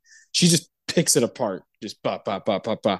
She writes these long, long reviews, and some movies that I love, where I'm like, ah, oh, fuck, I didn't notice that. You know, like she's just thinking on a different level than I am about movies because she that's what she did for a living. But her review of Young Frankenstein is like, this is good. Like, she like has nothing but cool things to say about it and how how amazing Gene Wilder is as a performer at that stage of his career. And it was cool because most of the reviews are pretty, pretty like, okay, like I didn't notice that. Like, it, you know, the way she talks about like, like Clockwork Orange, I was like, damn, like I didn't think about it that way. And she didn't change the way I think about the movie, but I take it to heart. You know, I'm like, that's a good opinion. With Young Frankenstein, it was just like, no, like the people are right. This is damn good. Those kinds of reviews can be so like, they're so much harsher. Like, you know, I'd like, for example, I'd rather have some, like, I can get over someone calling me an asshole, but if they're like picking apart all of my flaws, then that's gonna like, that's gonna hurt.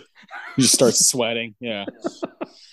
Like that's, I don't know if I could do that. Like the way we do it is, you know, we try to, well, not on Beyond the Bed. We're pretty fucking harsh over there, but on our other shows, we try to be a little, you know, benefit of the doubt, but ouch. Well, cool that you liked Young Frankenstein. I yeah. One who doesn't like Young Frankenstein. It's just a good, it's just a great movie. Yeah. Oh, that's that's so kind of what she was, that's what she was claiming was like, the people are right on this one. Like, it's okay. Every now and again, the people have spoken. Yeah. I like how she's like, apparently pitting herself against the people. Yeah, you know, people definitely, wrong.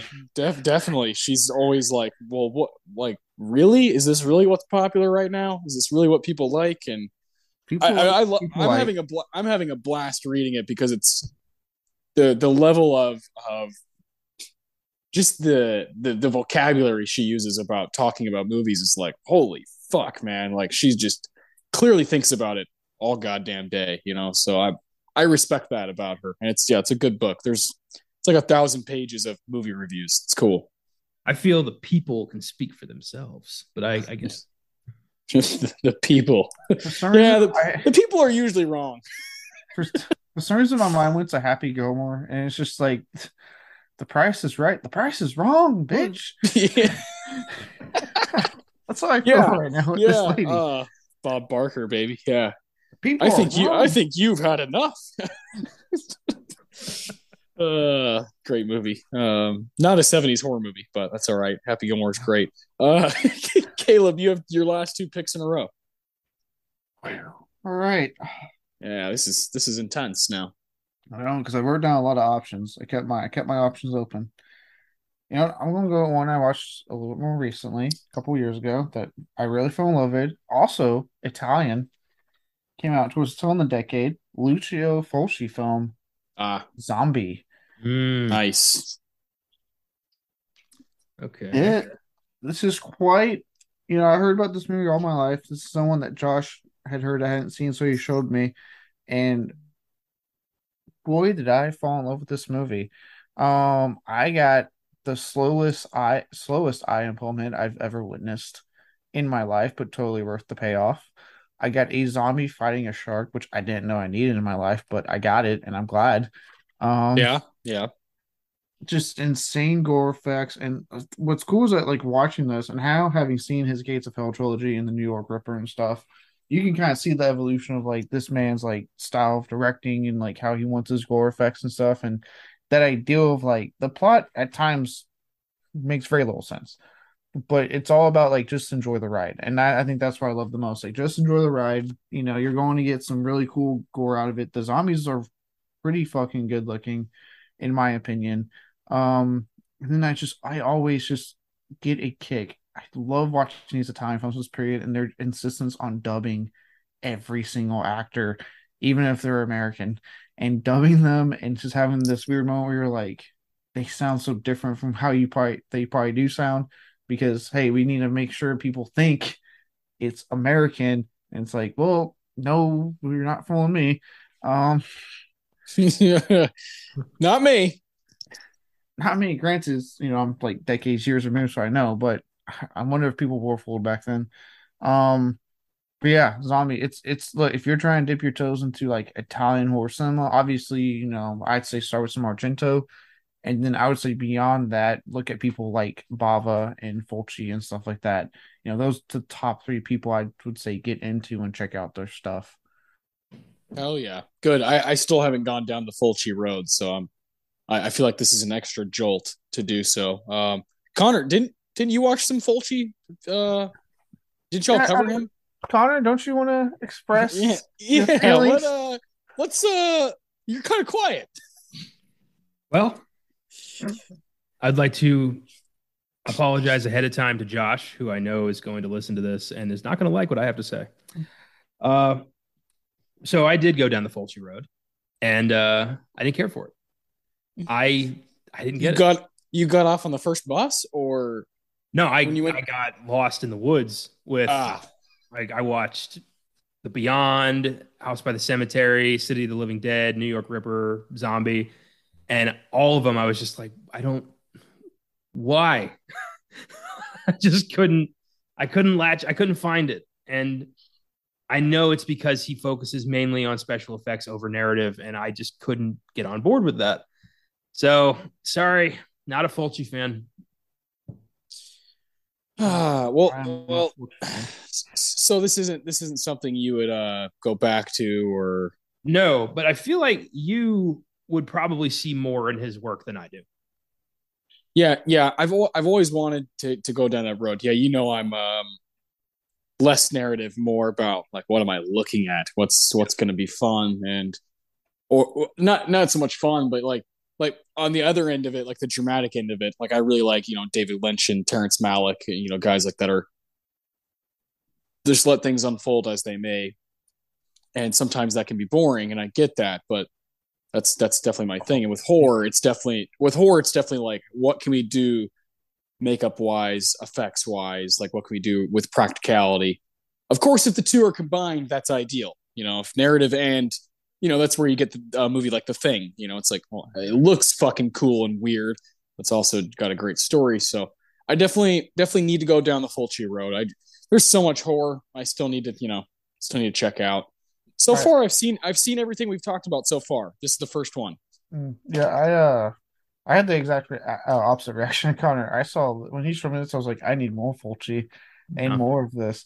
And now I've seen like a shark fight a zombie. I've seen a chick puke her guts out, um, and all done practically. I still want to know how Fulci pulled that shit off. Um, I've seen some shit in Europe Ripper that made me go, "Holy shit! Is he actually killing someone right now?" Like the practical effects are so insanely like good in that one. Um, yeah, I'm I I really like Fulci quite a bit. Good, good. That, that was that your first pick, zombie? Yes. All right, you have one more. Beautiful. God, I have so many options I wrote down. I'm, I'm going to take. I'm going to take a big one again. I'm going to end it with a big one. I'm going to end it with Ridley Scott. Yeah, an Alien. Yeah, has to happen. Yeah. Um. God, what more can be like can be said about this film? If I'm being honest, um, you know, obviously it's it's, it's pretty good. Yeah, it's really good. And, you know, obviously there's that. There's that camp, right, of like Alien and, or Aliens. First off, I like both, okay? Both are awesome. I do give the slight edge for me to Alien. Um, I do like the slow suspense, shred, horror film more. And I just like how Ridley Scott's like, I want to make a haunted house film, but in space on a spaceship. Yeah. Let's do it. Um, and everyone went, all right. Um, the Alien design, the H R Uh, Geiger design is just, just so fucking good, and obviously everyone else fell in love with it because we've had it last all these decades later. We're, I mean, we're getting a new show next year, so Alien's about to have a comeback. Um, a I show? We're getting a show, and I believe Fede Alvarez is doing a movie on Hulu. I didn't even know that. Yeah. yeah um, Noah Hawley, who did Fargo, he's doing the Alien show. Really? Yeah. Yeah. I think they're, hmm. they're about it. Next year, we're apparently going all in on Alien, which I'm sure Predator's success also helped. So, so the show, the show, and the movie are going to be uh, Hulu. Is like is I think the show uh, is F X, so it will end up on Hulu. That makes sense because um, Fargo, Fargo's F X. Okay, that makes yeah, sense. And I believe the movie is uh is going to be a Hulu original. Interesting, interesting. Yeah. Well, I'm, I'm, I mean, did you guys watch Legion, that T V show? No, no, no. I've heard of it. I saw the previews. I never got around to watching it. Um, you know, it kind of failed because it got canceled or whatever, but like that first season was really fucking cool and had me really jazzed. Like it's hardcore sci-fi, had some horror stuff going on. So, and that was written by Noah Hawley. Um, and then he did that sci-fi movie, Lucy in the Sky. That was more of like a drama, like drama, dramatic sci-fi movie. That one wasn't very good, but, um, I do think he like has it in him to like, Uh, properly make something that's like canon for Alien. That would be cool. So that's exciting. Interesting. I didn't even know that. Mm, yeah. Well, apparently, hopefully next year we get a big revival of this, like we got with, you know, Predator this year with Prey. Um, Prey was Prey was fucking sick. Yeah. Prey was so good. Um, but yeah, God, this is yeah, this is like to me one of my favorite Ridley Scott films. This first Alien, it's it's so good, and um, how yeah. his use of tread, like, oh god, the the fucking vent scene when she's like, it's right there, it's moving, it's getting, and then like he does it and that thing just fucking pops up next to him and you're like, oh shit. Yeah. It, oh, it's yeah. And then obviously, you know, we got Sigourney Weaver, you know, being a complete fucking badass, even more so obviously in Aliens, but the beginning yeah. for her just being a badass. I yeah, Alien is fucking awesome. Gold, like absolute gold. I, it like has an argument for being the best movie, like that and Jaws being like the two best movies from this decade, uh, as far as like a, you know, horror movie goes. So I, I was kind of shocked it hadn't been picked yet. Um, so I was going to choose it if you didn't, or one of you guys didn't here in the last round, because it it's just quintessential. It's just such a iconic, iconic movie. And um, Connor, when did we do this? So I feel like that was a long ass time ago. Yeah, this was uh mm, yeah, this was about two year two years ago, maybe three. Yeah, let's bring that on here. Okay. You know, yeah. feels feels like we need to do that on here, and maybe I don't know, we could do we'll bring Caleb on, we'll do some shit with it. Cause yeah, I just I don't know. I I, I feel like it's one of those that deserves like it's uh, its own two hours. It just does. It does. You know, over the the older I get, the more I do, the less I find myself choosing between two things. I'm more of a just, I'm going to take both. And that's what I've been doing. And so I'm doing that with Alien finally. I want Alien. I want Aliens. I'm no longer choosing. I take them both. They're both awesome, great movies. It, it, it, the thing about, like, you can compare stuff all day and, like, that's that's fun or whatever, like debating. But when But when it's two different directors, right? Like two very different people, and it's two very different philosophies and movies. Like one, one is a horror sci-fi movie, like through and through. And the other one's an, is an action movie. Like it's an action nineteen eighty-six. Like they're very different in their tone and what they're trying to accomplish. Love them both, both damn near perfect movies. So I'm with you, Connor. It's like, why do we always have to do that? Why do pe- why do people always have to be like the Beatles or the Stones? It's like they're both good. Like, life is a buffet, and I am not limiting myself to one plate. Yeah, people do it with like everything. Like it's like uh, on the video game side of things, all the people are like PlayStation or Xbox. I'm like, you can love both. I I'm always so people like nine times out of ten, I like both. I might I just usually have a preference. It's probably the best way I put it. Is like I have a preference. Like I Correct. love both Alien Aliens. My preference is the first one. I'll go with Me that too. one often. Yeah, but I still will absolutely be like, let me put on, especially when it comes to James Cameron and how man known I like everything pre Titanic anyway. I'll definitely be like, yeah, let me watch this version of Cameron again and watch some Aliens because I fucking Correct. love Aliens. Yeah, I feel the exact same way. I'm glad. I'm, I'm glad. I, I do think that's part of like maturing is like realizing things can coexist, whether it be in movies, music, sports, whatever, you know, pop culture stuff. We always have to debate. That's probably uh that probably stems from the way our society is built. Just, you know, having two political parties, you know, it's always this against that, this against that, this against that. Right. And that's just kind of like how we're wired. But you are allowed to unlearn that and, you know, live your own life. So, being a sci-fi, Star Wars, Star Trek, guess what? I watch both. Yeah, yeah, there you go. There you go. All right, love it. Love Alien getting off the board. That's that's good. Good. It, it deserves it. Connor, your last pick. Uh, first off, I just want to say I cannot believe nobody's picked Dawn of the Dead. I was thinking that about uh, that and Alien. I was like, man, this is crazy. This is happening. I, however, am not choosing Dawn of the Dead. Oh, I just find it funny that it's still here. Um, stuff from this decade. That I was, I was eyeing that one too. You picked Zombie over Dawn of the Dead. Like yeah. you picked. That's weird to me. Like you just had a Dawn of the Dead experience. Like what? I anyway. did in three D. In three D, bitch. Yeah, uh, yeah. I think I think part of what Caleb was doing was uh was trying to to kind of recommend Fulci to people, and that's part of the draft. Uh, part of the part of the draft is trying to win and get as many movies that are good as you can. But I do think picking a Fulci movie is is cool because it's uh I don't think a lot of Oscar Sunday listeners are super familiar with Fulci, so I. I respect it, but I also understand Connor's concern. That is a very interesting backhanded point you just made. I like that. Um, I'm, I'm okay with it. I'll let this one pass. Uh, I am torn between two films here, mm-hmm. and I, mm, all right, just because I find more to be f- creeped out by it, I'm going to go with The Wicker Man. Ah, oh, yeah, I figured. Ooh. Yeah, I was wondering where that was with you, Connor. You love this movie. Yeah. I almost picked Carrie because I love Carrie. We're going to talk about Carrie, but The Wicker Man gets under my skin. Just the idea of, you know, what um, what people believe in can be so terrifying to everybody but them is really creepy. Being trapped on an island full of people who are happy to kill you if it means the crops are going to grow a little bit more this year. Mm. That's horrifying. And just the way that movie unfolds. It's, you know, it's completely, it's one story that is completely turned on its head about like twenty minutes before the end. And then it turns into something completely different. And you're just horrified the whole time.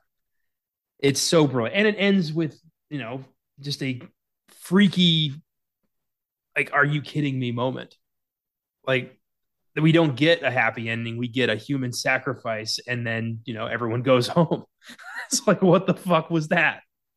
So yeah, The Wicker Man is one of the greatest British horror films of all time. And a, uh, a fantastic, like, cult movie. Yeah. Kind of like genre defining. Cult, yeah. Cult movie, yeah, okay, yeah. I, I was wondering. I know you have like a serious, uh, serious uh, fondness of this movie. And when you, when, I remember a couple days after we saw Midsommar, after we watched it, you were like, "Rip off!" Like, fucking. I hold true to that. I was when I was in Europe. I was talking to some guys about movies, and they brought up Midsommar, and I'm like, "Well, have you seen The Wicker Man?" I'm I'm like the missionary of that movie. Anytime somebody brings up Midsommar, I'm like, well, I got something for you. You're, the, you're, the, you're, you're becoming the crazy old guy. You know, I, you, yeah, you sound like the crazy old guy. Like somebody from the kids, like Midsummer's so good. It's like, have you seen The Wicker Man? Yeah, I'll own that. Yeah, I'm I'm giving very un, un, unsolicited advice on this, but it needs to be told. It needs to be said. That's that's. That's fucking brilliant. I I love that. Uh, no, it's a it's a in its own right. It's a fantastic movie, and yeah, I, th- this is what's so good about this decade is we're leaving stuff on the board that's incredible. You know, um, and I'm having a hard time here. You said you almost picked Carrie. Man, I'm I, you know I thought about that one, but it's like yeah, we're also going to talk about it a lot here. Like people don't need to know about Carrie. Like it's so iconic, but I also love it. It's like a nine out of ten movie for me. Really, really enjoy it. I also enjoy that other Brian De Palma film from seventy-two, Sisters. I love that movie. But I don't know. I think I'm just going to go with my gut here. I'm going to take a movie that I don't know if I've talked to either of you about. Um, nineteen seventy-six. Uh, so same year as same year as Carrie and The Omen. I love nineteen seventy-six as a movie year. And it's God Told Me To, directed by, written and directed by Larry Cohen. Uh, boy, talk about up my alley. It's uh loosely, you know, uh, it's about a about a detective in New York who starts kind of like investigating these these murders that happen, and and all of the all of the uh, killers say that they claim that God spoke to them, like to to do so, and you have this really intense kind of ride with this detective, and he's uh, having one of those like existential, like what the fuck's going on? Like, what is God? Like, what does it mean? I think it's kind of a cool um, uh, double feature with The Exorcist, where it's kind of dealing with that, you know, that kind of weird space of questioning, questioning everything what, and what's really going on and why we're here uh, while all at the same time dealing with death and like Satan, you know? So, Uh, yeah, really, really like it. I think it's uh, a movie I probably, I think I watched it on Criterion a couple years ago. I can't really remember, most likely, but uh, I revisited it uh, again like a year later, and I plan on watching it again sometime soon. It's one of those that's just kind of stayed in my conscience, and, and I, I really enjoy it. It's very seventies, like very gritty, very low budget, and definitely one I want to to recommend to people. It's uh, It's got some cool shit going on. It has a really weird, wacky ending that uh, for some people might not deliver, but for me, it was it was all about the ride. You know, it was all about the journey getting there. So yeah, really like this movie. God told me to. Left some great stuff on the board, but that's all right. You know, some, sometimes you, you're just trying to have fun, you know, and I think we did. I think we had a good time here. The seventies is like the first decade where we were allowed to make God the bad guy. Yeah. Yeah. And that's cool. I love these movies that finally get to toy with the bizarre and inherent creepiness of religion and really turning it on its head in a way we've never done before in film. And you've got so many films here that use that as their template. And yeah, I remember you telling me about God Told Me To, and I, it sounded very intriguing, and I really wanted to check that out. Yeah, it's cool. Definitely up my alley. Yeah. I, I definitely want to check it out because I like Larry Cohen a lot. Yeah. He was one of the great, like one of the best indie independent fucking filmmakers that ever lived. Um, like uh, I checked out, I've seen Q the Winged Serpent, which is just batshit insane. Um, I don't watch. I can't remember if he did this stuff or not. Uh, uh I don't know. the it, The other one I'm familiar with is uh he wrote uh, uh It's Alive. I, I the nineteen seventy-four. Yeah, yeah, It's Alive. That that was a whole uh thing. That that became a trilogy. Um, yeah, yeah. It's yeah, I think It Lives Again or some shit like that. Yeah, it's the yeah. next one. Yeah. So he, you know, he he did that guy did a whole lot of cool shit. Um, yeah, he has so many credits to his name. Like he, the guy just wouldn't stop working. Oh yeah, all the way till his um till his death. Um, this is one that's been on my radar. I've heard a lot about it, and I definitely want to check it out one day. I've I've really come to Larry, around to Larry Cohen. Actually, thanks to Joe Bob Briggs, he's shown a bunch of his stuff on there on his show. That's cool. I like that. Yeah, good shit. Well, um, yeah, this is a lot of fun, guys. Um. I think we, yeah, we picked a lot of really, really big, massive movies and also some cool random stuff. So, uh, Caleb, you ended up with The Texas Chainsaw Massacre, nineteen seventy-four, uh, Black Christmas, nineteen seventy-four, uh, The Last House on the Left, nineteen seventy-two, Zombie, nineteen seventy-nine, and Alien, nineteen seventy-nine. So you're, you got some early stuff there and, and then some couple of nineteen seventy-nines. So good stuff. That's a fantastic list of movies. Definitely describes you as a, as a fan. Uh, Connor, you got Jaws, nineteen seventy-five, The Omen, nineteen seventy-six, uh, Suspiria, nineteen seventy-seven, Young Frankenstein, nineteen seventy-four, and The Wicker Man, nineteen seventy-three. You never uh, overlapped on years. You got seventy-three, seventy-four, seventy-five, seventy-six, and seventy-seven all in a row. I like that. Um, didn't really realize that till till now. Uh, I went with Halloween, nineteen seventy-eight, uh, The Brood, nineteen seventy-nine, The Exorcist, nineteen seventy-three, Fascination, nineteen seventy-nine, and God Told Me To, nineteen seventy-six. It's a good group of movies, my guys. Um, what's the what's the one, uh, if we take Dawn of the Dead away, what's like another movie we left on the board that's like, whoa, the holy shit? Um, Caleb, I'm and surprised. Car- you didn't... And Carrie. And t- take Carrie out, out of the picture, too. Okay. Caleb, I'm really surprised you didn't grab The Hills Have Eyes. Yeah. I, I had it written down. I was, I was debating that one because I really like The Hills Have Eyes. That is... I, So that is one where I think the only reason I didn't pick is because I, as much as I love the Craven original, I saw the remake first, and that's a case where I actually do slightly prefer the remake. That's a rare case where I slightly prefer it over the original. Interesting. Slightly. But that, I mean, that they're just only because of the remake, they went so much harder with like the gore and shit like that. And it's like the, the gore hounded me so satiated watching the remake. Um, So yeah, no, I had it, I had it written down. I had Hills of Eyes written down. Um, I also had I had Cronenberg written down. I had Rabbit and Shivers. Um, yeah, yeah. Amityville Horror, the original. Yeah. Um, I know Connor's Connor hates this film art, but the the first Phantasm is such a I I have so much fun with this movie. Um, what else? Oh, a little one called Tourist Trap. If you guys haven't heard of it, it's this like it is this crazy little film where like. It has a young Tanya Roberts before she was even in a Bond film. Um, her and her friends are out, you know, taking a road trip, and they find this, this little old like shop that has weird shit going on. And I believe it's Chuck Connors. They run into him, and this is like him after he's in all his all his Western T V shows and stuff. Um, and they are getting killed off by this like killer. And I don't reveal too much of the little twist at the end, but. It's yeah. a fun little like ride of a film. Cool, cool, cool. Hell yeah.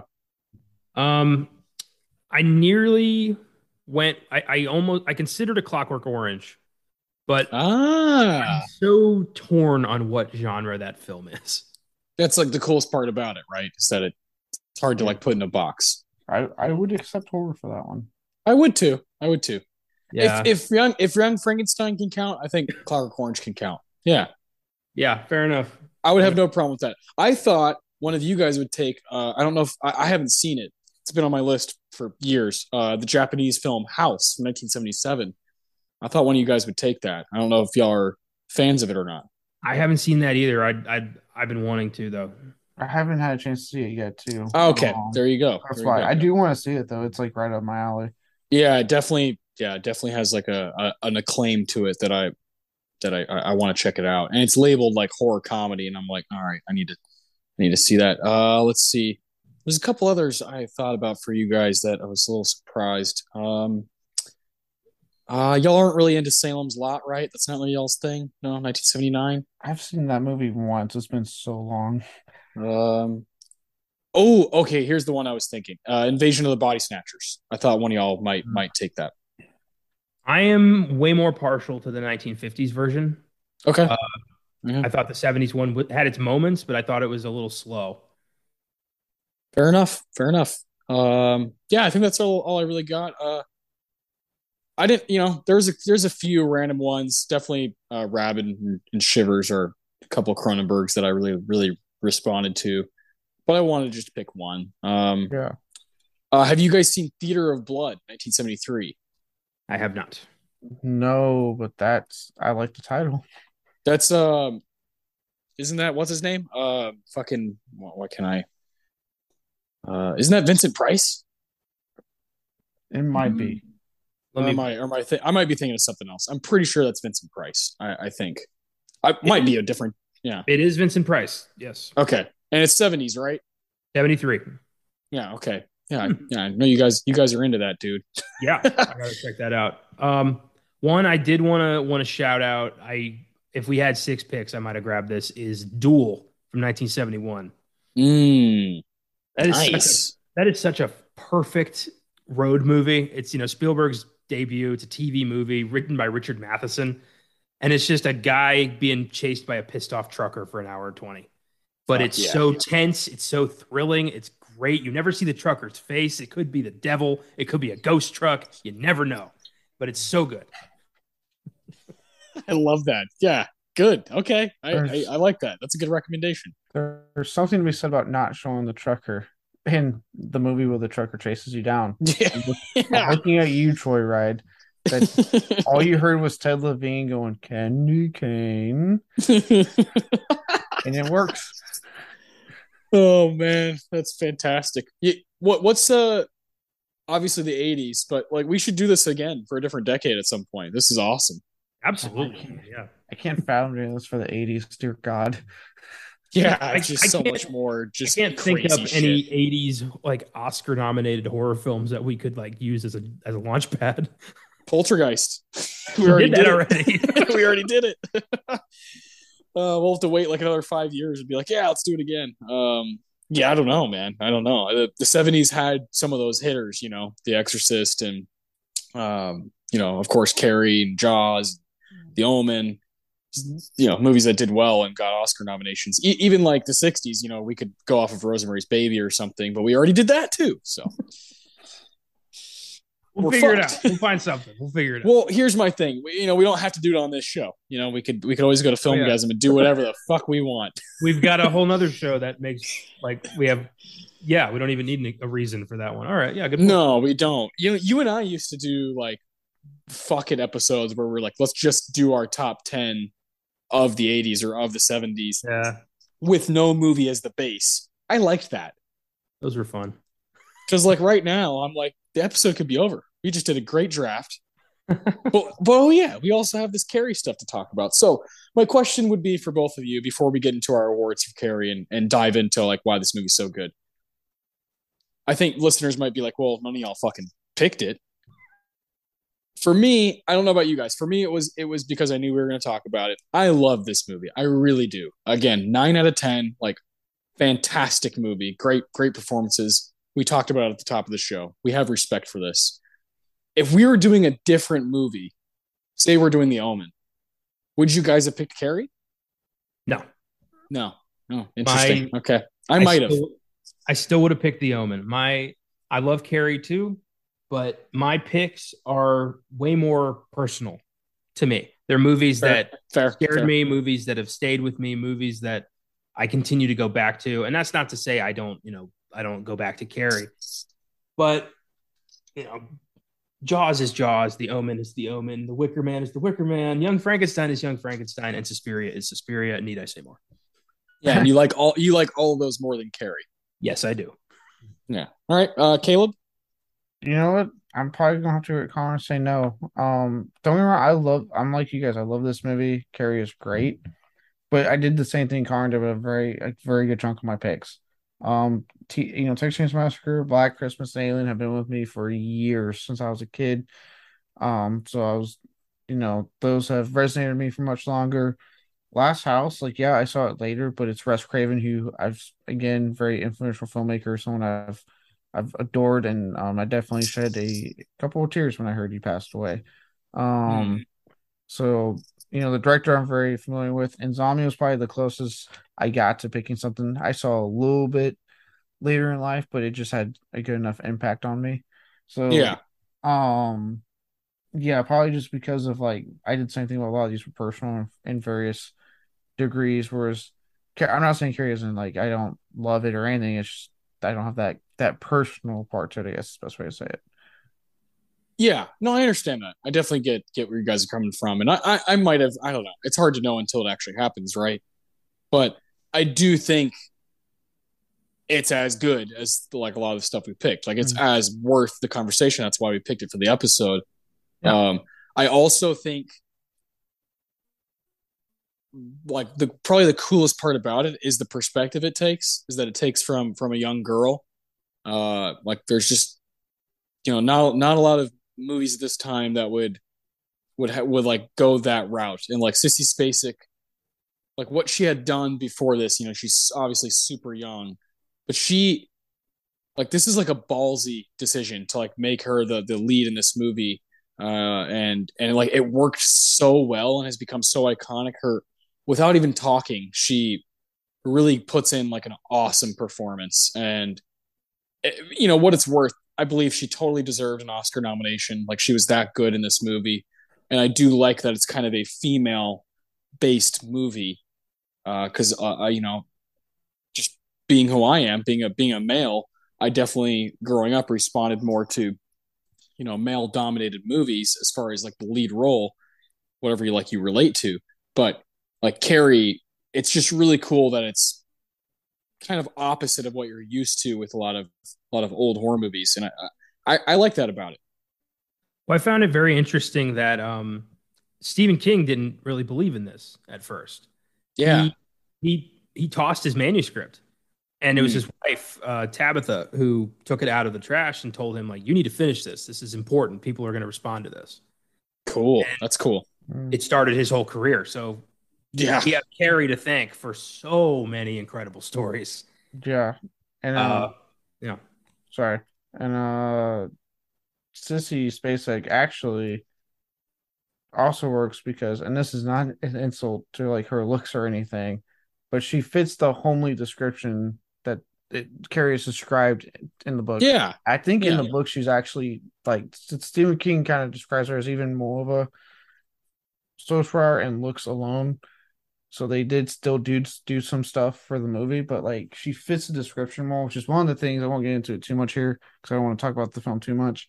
Um, but it's one of the things I didn't, you know, one of the major things that didn't work in the remake was that Chloe Grace Moretz doesn't. She, she looks yeah. like I. I'm not. It it sounds weird, but she doesn't look like how she's described in the books. Yeah, correct. Yeah, Chloe Chloe Grace has like a.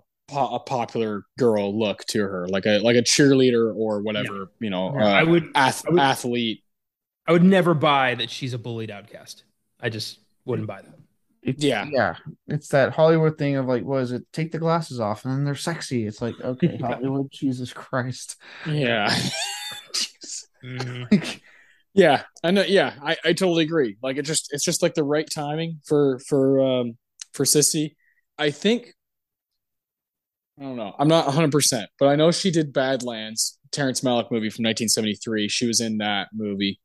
I I think after that, I think this is like her second second or third role ever as Carrie, and that is just like, holy fucking shit. For this to be one of the first things you do as a performer, uh, they just obviously completely changed her career, and now, now she's a goddamn legend. You know, she kept she kept going on through each decade. She kind of learned more and like hired her I Q, and uh, all the way to you know um, something like a movie that we covered on this show a long time ago, uh, In the Bedroom, uh, like that kind of a dramatic performance. I mean, she she's just fucking lights out, you know. And I, I I've I've grown I've grown to really appreciate her and what she's what she's brought brought to the screen uh, over the years. And it starts it really starts with Badlands and Carrie. Yeah, and then you know, four years later, she wins her Oscar for Coal Miner's Daughter. Yeah, so, I still still haven't fucking seen that movie. Shame on me. I may have bought it. I don't remember. I own so many movies now, I can't recall if I bought that or not. Yeah. Yeah, I, I know exactly what you mean. It's like, yeah, I might have bought that for one of the shows or something, but uh, but she's also in one of my favorite uh, nineties movies, J F K. Yeah, yeah, she is. That's why I have a I have an app that keeps track of everything I purchase. I just scan the barcode. Oh, oh that's cool. I do too. I just don't want to look at it right now. It's fucking great. Yeah. I love that. I I, I, I put them all down. I, I put them in a, I have a list on Letterboxd that's just called like my collection or something. Yeah. And I just, I just add them as I go. So they're all there, but yeah, sometimes I'm like, yeah, I don't feel like fucking yeah scrolling through all those. Technically speaking, I am at work right now. uh, do not, I do mean, not disturb. Every time I look at this when I'm like buying a movie, I'm like, wait, do I own this? Yeah. Yeah. Yep. Yeah. I sometimes I, like, every time I don't look, I buy a double. Yeah. Now, I mean, sometimes I purposely buy doubles. Like, I actually just on the Arrows, Aeroso, I just picked up their four K of Pitch Black because it was the four K. And a lot more bonus features. Like, fuck yeah, I like this movie enough. So sometimes yeah. I'm doing it on purpose, but it's because I'm upgrading a movie I want to upgrade. Yeah. I totally, totally understand that. You want to get the best edition you can. Um, with Carrie, you know, uh, I thought. I fucking thought it was on a streaming service. And then I was like, uh, you know, I looked and I was like, oh, it's not. And I was like, oh, Connor's got it on his fucking voodoo. Yeah, for sure. You know, like it's fucking, it's fucking Connor. So I got, I got in my room. I got in my bed. I was like, I'm going to sit down, turn the lights off and fucking watch this movie. Really comfortable. You know, I got it on voodoo and uh, lo and behold, Connor does not have it on voodoo. So I was like, God damn it. And I own it. So I was like, ah, but now I got to like go out to my living room and fucking sit out there, and I was just comfortable. I'm being a fucking bitch, but like I was comfortable, and then I, I had to go out there. So I own this movie. I, I assume you guys both do too. It is not on a streaming service right now, except for like A M C Plus or something like that, uh, which sucks because I feel like around this time of year, this should be like on fucking Netflix or Prime or something. I feel like I don't know why I'm compelled to apologize for not having no. it on Voodoo. Like I don't have I don't have to apologize for that, but I feel like I should. You have like eight hundred movies on there. I just assumed it was there. I mean, it, it, it, I, yeah. Do you feel need to apologize because you don't have Carrie, but you got fucking Black Christmas, Black Christmas twenty nineteen on there? A code oh. is a code. If I find Carrie, I will put it in there. Shots fired. I got that for us. We're gonna need that later. I don't remind me. That movie. Now neither is, of us have to pay for it, Caleb. Uh, you know the Black Christmas, Black Christmas twenty nineteen. We didn't really talk about it. It's like comically bad. It's like funny how bad it is. I watched it and I laughed. I was like, this is actually kind of fun because it's just so stupid. So I don't know. I feel like that'd be a fun episode. I haven't watched it yet because I know I'm gonna fucking hate it, and I'm gonna watch it one time. That's- So, it's terrible. It's terrible. Oh, it's yeah. bad. It's, it's, I mean, Connor, you, I'm sure you've seen the review. I seen you. I, I despise the movie. I've read yeah, that many times. That is, you hate fuck that movie, man. Like really, it's yeah, it's a joke. Yeah, it's a joke, joke of a movie. Um, oh. I just, I, I just, I, I laughed a lot because it's like, yeah, I mean, I love that seventies one, and Like, Jesus H. Say what you will about the first time they remade it. At least they were re- actually remaking it. They just added some unnecessary shit, but at least it was a fucking Black Christmas movie. Yeah, this newest one was like, what? What am I? This is like just a knockoff of so many different uh, horror movies. Like they're like trying to be Black Christmas, but also like trying to be Scream. You know, just like it's just a just fucking shit show of a movie. Uh, yeah, it's terrible. Um. That's great. So you guys both own Carrie. What version do y'all have? Y'all have a Blu-ray. Uh, what do you, what do you got? What do y'all got? I have a standard, the standard like edition Blu-ray. Uh, if I if Shout or you know Arrow releases some epic version, I'm sure I'll upgrade. But uh, currently just working with the standard issue. Nice. On that note, I watched uh, Josh's Blu-ray of it because he has a uh, a British port from Arrow. Ooh. Because I'm holding out because. Nice segue here. Thank you, Connor. Uh, Shout is doing a four K for Christmas. Ooh, Merry and Christmas. Thinking, yep. So I'm yeah. with that four K in December. That's fantastic. I yeah, I, I have it on like D V D. I've owned it for for quite some time, just like a normal. I don't I don't uh, I don't come across uh, money to buy movies anymore. It's really sad. It's like one of the saddest things because I'll I'll see stuff from Arrow or Criterion or whatever and I'm just like, I can't get this, but it looks cool. it's it's fucking demoralizing. I'm like, oh yeah, I gotta I gotta like fucking buy food for my kid. you know, instead of instead of this cool movie. Uh that's just my life now. Uh it's okay. Uh Car- Carrie's great. I'm excited to talk about it, getting some awards with you guys. Uh we have the of course the Tarantino for the best quote of the movie. We have the Ennio Morricone for the best music moment, which is cool because it's got a good score and also has a cool soundtrack. Uh, so I, I like that there's a an array of of uh, choices there. Uh, the Philip Seymour Hoffman Award for the best performance of the movie. And then finally, the Roger Deakins Award for the best scene of the movie. So, uh, Caleb, we'll start with you. It's your Tarantino. All right. Quick sign for us, mine. Uh, when you said your the, the, the money thing with movies, I don't know why I jumped to the Joe Coy joke about him and his kid, and if his kid messes up, they can't buy anything. He's like, dude, why do you have to mess up? I wanted to. Oh, that's good. Yeah, I'm glad you brought it up. I don't know, my brain just jumped to that because I always laugh at that joke. Like, yeah, I, I would be that parent one day. Like, why did you fuck up? I want it too. Yeah. Yes. Yeah. Exactly. That's that's not a toy for you. It's, it's for me as well. Ah. All right. On that, my current Tarantino.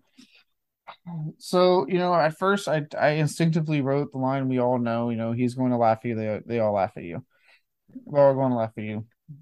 I wrote that down, but I'm going to go with something outside the box purposely. And it's only because this character is such a bitch and you hate her so goddamn much that when the gym teacher um tells her to spit out her gum, oh, yeah. And she's like, where do you want me to spit it out at? You know, snooty fucking, oh. And the gym teacher's response made me so happy and laugh. And she just go, looks at him and goes, you can choke, choke on it for all I care. Get it out of your mouth. And I'm like, fucking go. Yes. You can say shit like that. I, I love that when you said this character is such a bitch and we hate them so much, we all we don't immediately know who you're talking about. Like there's yeah. there's options in this movie. There's a, there's there a few options. Bitches, but Chris Chris is like the bitch oh. in this movie. Yeah. Oh my god. Oh. Uh, her and her and fucking Billy Nolan. Ugh. She does not deserve seventies Travolta. He's a piece of shit in this movie well, too. He is too. He is too. But I feel like he even he was like Carrie's kind of cute, and Chris is like shut up. I love that. I love when he's like, that kid, that Carrie White's pretty fucking He's just cute. An idiot yeah. trying to get some. He doesn't know what's going on. I, God, like one of the, like the, being called a dumb shit. Yeah, yeah. The scene, the scene when she, he's like, well, let's fuck, you know, and she's like, no. And he's just like, just gets angry. He's just like, ugh, my night's over. I always find that to be so funny, you know. Um, And then that's the that that leads into like the Billy, Billy. Just makes yeah. me fucking laugh so hard. Hey, look, how she's able to talk and do what she's doing. I, I yeah, it makes no sense. She's yeah. literally I, not I very good at it if she's talking her way through it, frankly. Yeah, yeah. I won't pull up for anyone who has yet to see Carrie, but you're going to be as any guy and any female, anyone who's had to give or receive this thing. Um, if you're talking through it and you're the one giving, uh, we got to talk about how this goes. Yeah, yeah.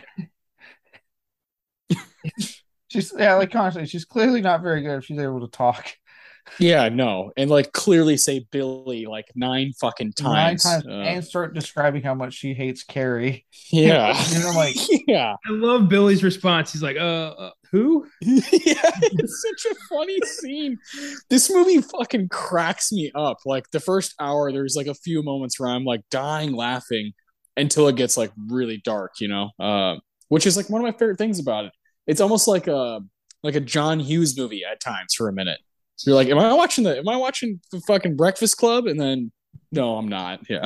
Well, look how a lot of the a lot of the uh, home video release covers reference that, where it's like it's the it shows two pictures of Carrie, and the first one's like her being, you know, yeah, and the next picture is always like the blood, and it's like it's uh, almost uh, like here's your John Hughes movie, and then here's your what you're actually getting. Yeah, here's your Brian De Palma fucked up shit. Yeah. I would have yeah. totally, I would have totally asked Carrie to prom. And then when I found out she had psychic powers, we would have had such cool adventures. Because that's awesome. Why would you not want your girlfriend to have psychic powers? Yeah. I mean, yeah. Don't have arguments with her. Don't ever get in a fight. Yeah. I feel like Carrie is low maintenance. Like there's not gonna be a lot of arguments there.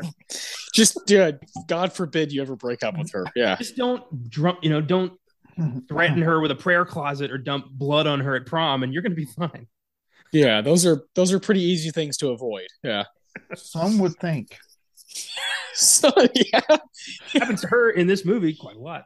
Yeah, it, like that's like the the movie. Yeah, it's those things. Uh, Connor, what's your Tarantino?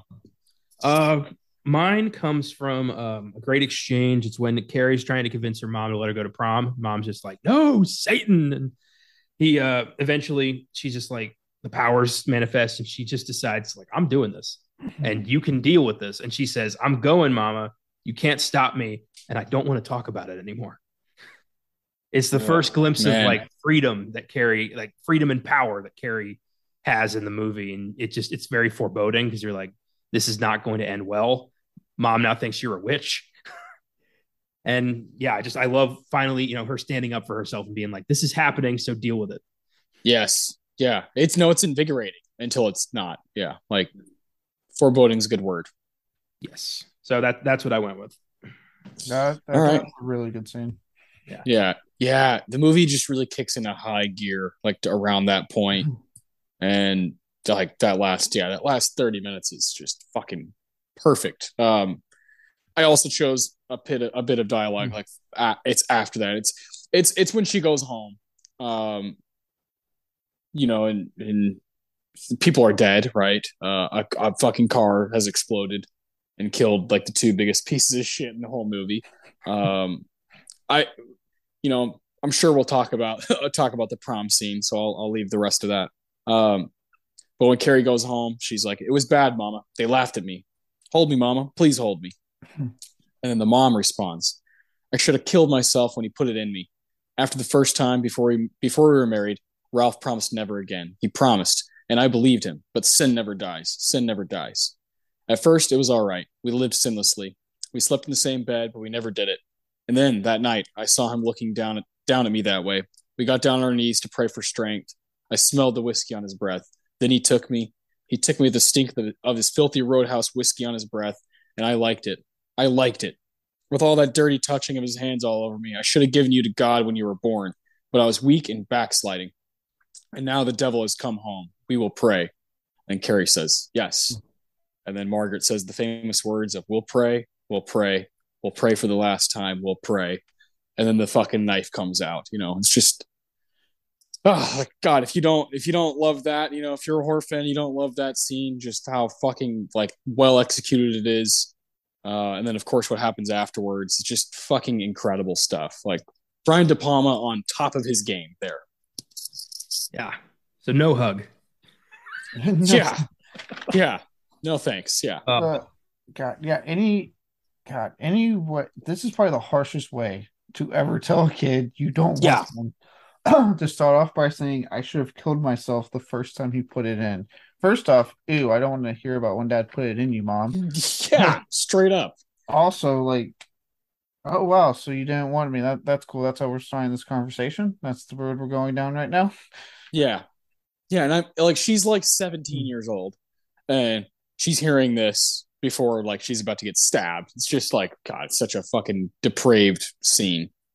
I choose to believe that Carrie's dad is Jack Torrance, and that's why she has the shine.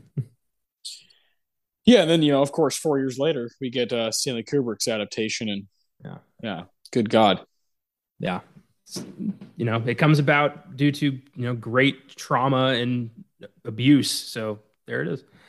But, uh, yeah, what a twisted, evil character Margaret White is. Just, oh, Piper Laurie, dude. Oh, Jesus H. God as a weapon. It's so freaky. I just feel so, like, every time I watch this, I just feel fucking horrible for Carrie. Like, you know, when you, before I heard about this movie, I always thought Carrie was the bad guy. You know? Yeah. Yeah. Yeah. That's definitely what you're like. That's one of the cool things about it until you see it. It's like, if you know, you know, until you really see Carrie, you're like, no, Carrie's fucking awesome. Like, yeah. they you're, all you're pulling, you're pulling for her. Yeah. She's she's pushed to that moment. Mm-hmm. You see it. You see all the abuse she deals with at home, the abuse she deals with mm-hmm. at school, and so when you get to that scene, it's kind of, even as you as the audience, it's cathartic. You're like, yeah, they had it coming. Minus like Miss Collins, I always feel bad on that one, but hell, yeah, that's like no fury. Yeah, yeah, that's kind of like, I don't know. There's something beautiful about, and I think like Miss Collins, she's like the sacrifice of like, all right, is it worth it to get rid of all these fucking like straight up heathens that like should go to hell? Is it worth it to also sacrifice like someone who reached their hand out and was good? And it's like, the answer is yes. Like it's, it's, it's mm-hmm. worth it to get rid of all these pieces of shit that were like totally picking on her and bullying her the whole movie. Uh, and God knows, you know, there's obviously other stuff that you don't see in between the, you know, in between the lines uh, with the story and the movie, but like, I, I don't know. I love Miss Collins, but like, it's worth it to get rid of all of those bastards along mm-hmm. if she, if she has to go too. When it makes sense, because if you watch the scene, all Carrie sees is her pushing um, Sue out of the prom, and then the bucket thing happens. So in her mind, she's saying it's like, okay, she helped with this. Like that's what she saw. E- yes, yeah, the hallucinating, he, yeah. He, in that moment, she's like, it was all a trick. The prom, the prom invite, everybody was in on it. All of these fuckers hate me, so yeah. I might as well be the monster they think I am. Yeah, I feel like yeah. we're going to talk about this. Yeah, this is like like uh, I soon. So yeah, yeah. So Caleb, what's your? Uh, it's so hard not to. Like it I is the movie. Really uh, what's your Ennio Morricone award?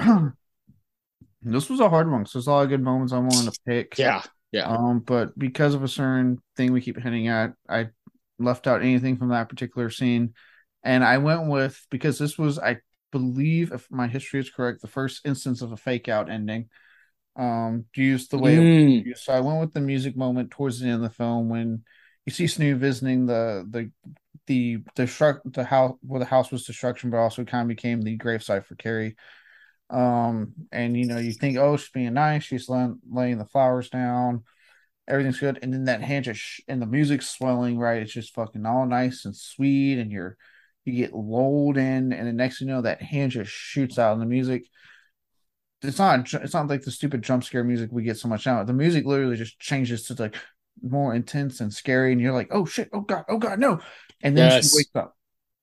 Yeah. Like, what I, yep. the hell? Um, so yeah, I love that music moment. It still works. Again, I know some people are like, oh, I see it coming. Again, in the context of film history, this was one of the first instances, if not the first instance of it being used and um kind of talking about what we're talking about with um you know Carrie went after everyone it also leaves the st- creepy indication that she's not done with Sue either it's correct depending on how you want to take that scene well I mean I, we don't yeah. know how strong her powers were you know maybe they protected her maybe she like switched bodies or some shit yeah I don't I, I think Carrie's still out there yeah I I chose the same thing for my for my Ennio um This yeah, this track. I believe this score is written by Pino Donaggio. Is that right? I'm pretty yeah. sure. Um, yeah, so that that sequence is called uh, because it's on, it's like on Spotify and, and stuff. And I was li- I was listening to it all day today. Uh, well, when I could, you know, Connor saw me at work, but there are times at work where I can like put in my put in my earbuds and listen to a little bit of music, and uh, I I cherish those moments. And this track is called "The Dream Slash The Nightmare Slash End Titles." It's a six minute like saga of like like Caleb said, Sue walking with the flowers to like to the grave, um, and it's like Carrie burns in hell, you know. Uh, and then it, and then it goes to the nightmare bit of the of the song, and it is so fucking good. Like that is just such a brilliant part of the song, and that lasts about a minute and a half, and then the movie ends, and it has it bleeds into the end title like music, and that it it's like goes back to kind of dreamy, kind of Rosemary's Baby, like da, da, da, just like what did I just see? And God, those are my favorite endings in movies. Period is is just that. that everlasting conversation that you can always go back to a movie like Carrie and be like, so what really happened at the end? And it has this, is this, this rewatchability to it. Uh, I, that's the scene I watch the most is the, that end scene. I just think it's done so well. And it's so frightening uh, knowing what happened before. Cause it's, you know, for Sue, she's like, no, I saw what was about to happen to you with the bucket. I, I was trying to save you. Mm-hmm. I saw what was happening. And, and it's, it's it's just so much to that, you know, to that Sue is the one who survived. Everybody else died in the school. Um, like she carries that with her, that memory. She carries it with her. And whether or not Carrie's alive doesn't really matter for Sue.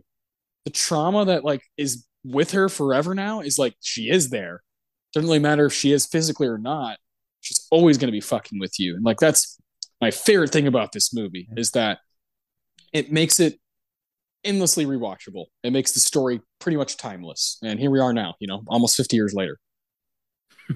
Yeah. Even though she survived, she has to live with that. Yeah. Yep. And I, I would not want to live with that. Like, uh, yeah. I just, I just wouldn't. Yeah. So whether it be the, the Stephen King Supernatural of Carrie is messing with her in her dreams, or that's just literally her P T S D. Correct. Has to deal with. Fucking yeah. A. It's hard being a person. Yeah. Very true. Uh, I picked a different moment. Mine is, uh, it's after the prom and Carrie goes home and mom stabs her. That, that music is so fucking sick. Yeah. It's so sad. It's, it's the death of love. It's a mother trying to kill her child and then her child yeah. killing her. And just the music sounds so twisted. It's, you know, love being like replaced by fanaticism and just it's a losing battle and it's there's no turning back. Mm. And you just you feel this complete absence of any kind of caring in Margaret. It's I have to kill the witch because God told me to. Ah, and the the music with the noises of the knives as Carrie mm. is like, fink, fink, like it's just oh, it's like it gives me chills just thinking about it. Great it's, pick. It's sad and it hurts and it's creepy. It's just everything. Ugh, yeah. It like it, it's like that. The end of this movie, you feel like you have to take a shower. You're like, oh God, like I was just in filth. Like you, you got drenched in all the blood that Carrie spilt at the prom. Yeah, just pig, pig blood. Yeah. Oh yeah, yeah. That was the other thing. That was like when I was watching the movie, I was like, damn, what's my Ennio going to be? Because I like the score a lot, and obviously has. obviously has the the psycho thing going for it that just ee, ee, ee. I, I almost picked that. I, I was this close. I almost uh, yeah, it's it's brilliant. But e- even the opening credits, it like lulls you in like big time as you go and you go into the shower scene where you're like, I mean, you're it's weird. You're looking at like high school girls who are naked, and it's got the like it's got like the the mist and the like kind of like fog in the showers. It is just it like really.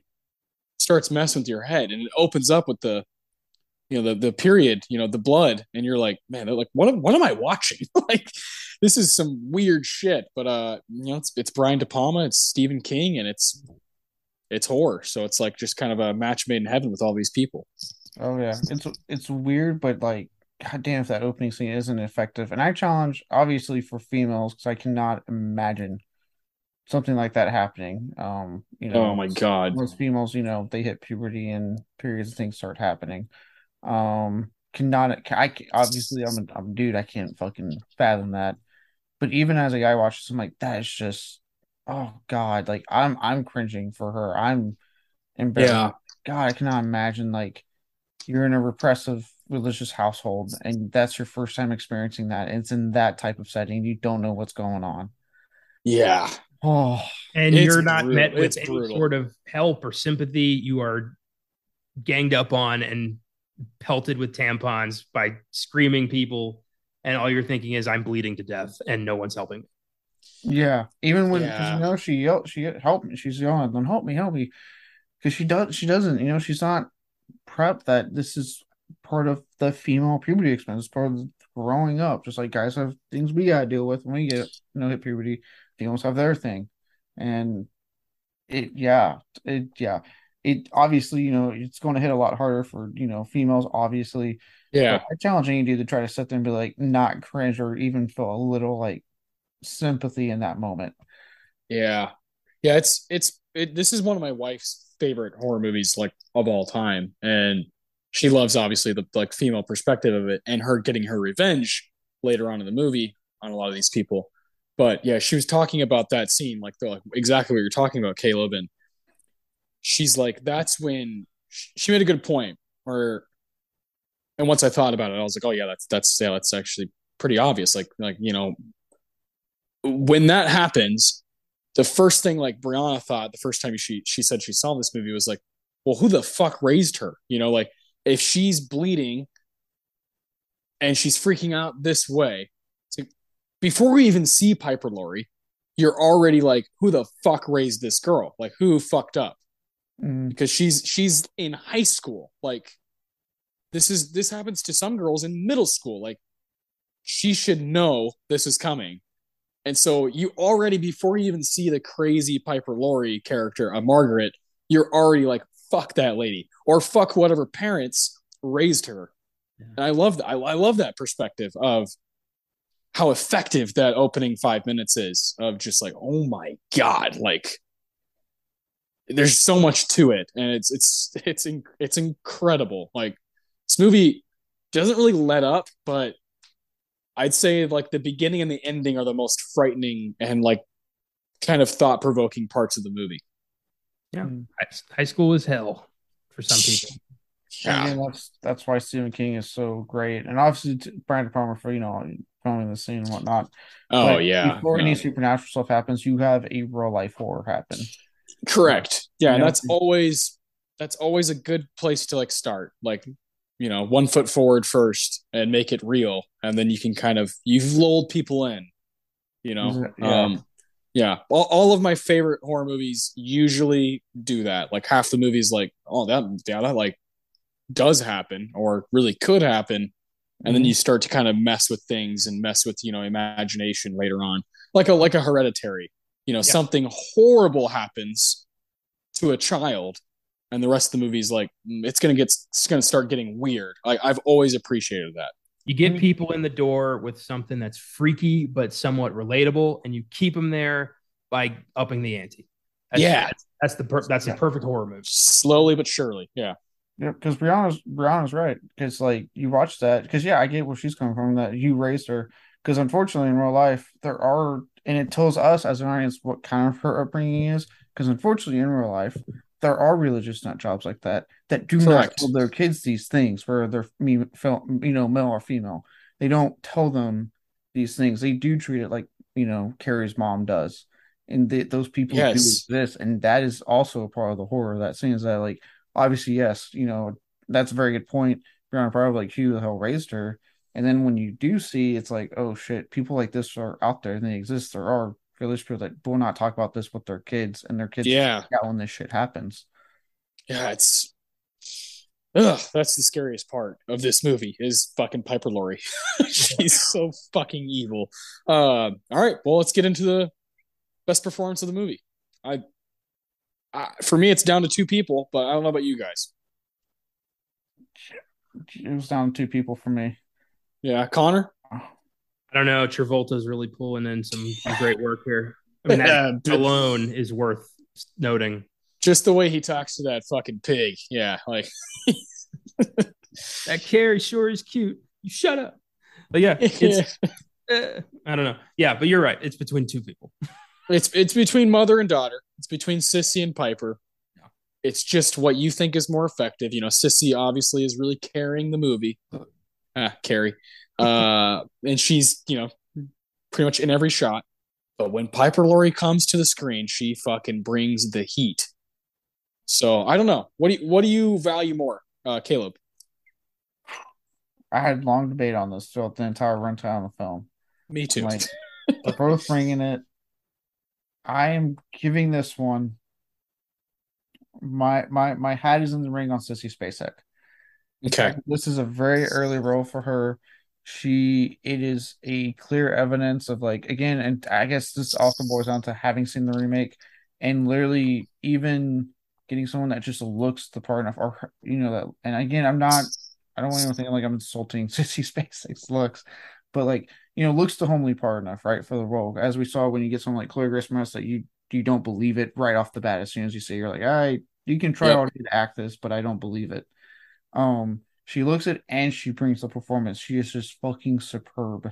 Um, with how she's, you know, with even the with how she's saying, you know, mama, and like one of my actually we didn't talk about one of the other scenes is when, you know, Miss White hears about the incident at school and Carrie comes home and she's reading the Bible verse and she's sitting there going, you should have told me, mama.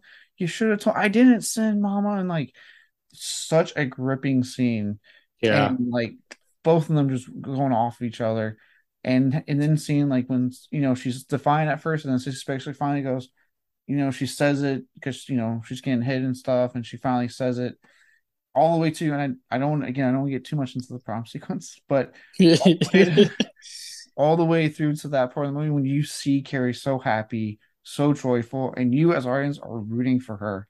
I remember someone going, fucking, you go, girl, you have your moment, you deserve it. Yeah, yes, yeah. yeah. And, um, yeah, and then obviously that, that switch she flips when the big moment happens, and you just see determination and anger and hatred and yeah, I I can't talk enough about Sissy Spacek in this role.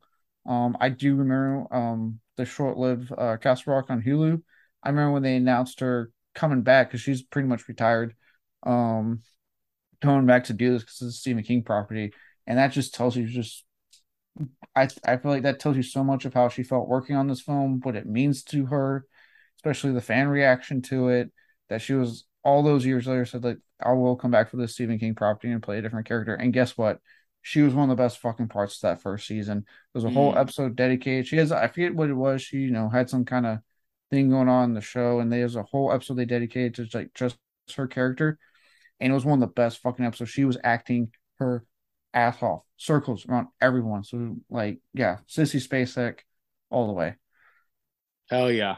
I love that. I yeah, I respect that a lot. It's- Nothing wrong with nothing wrong with that perspective. And uh, Connor, I- I'm wondering if you're going to counter it.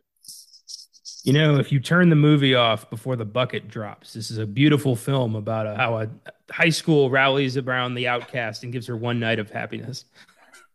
Anyway, um, it's true. it's, it's just so devastating. Um, yeah, Caleb's right. Sissy Spacek is incredible in this movie, but I gave it to Piper Laurie.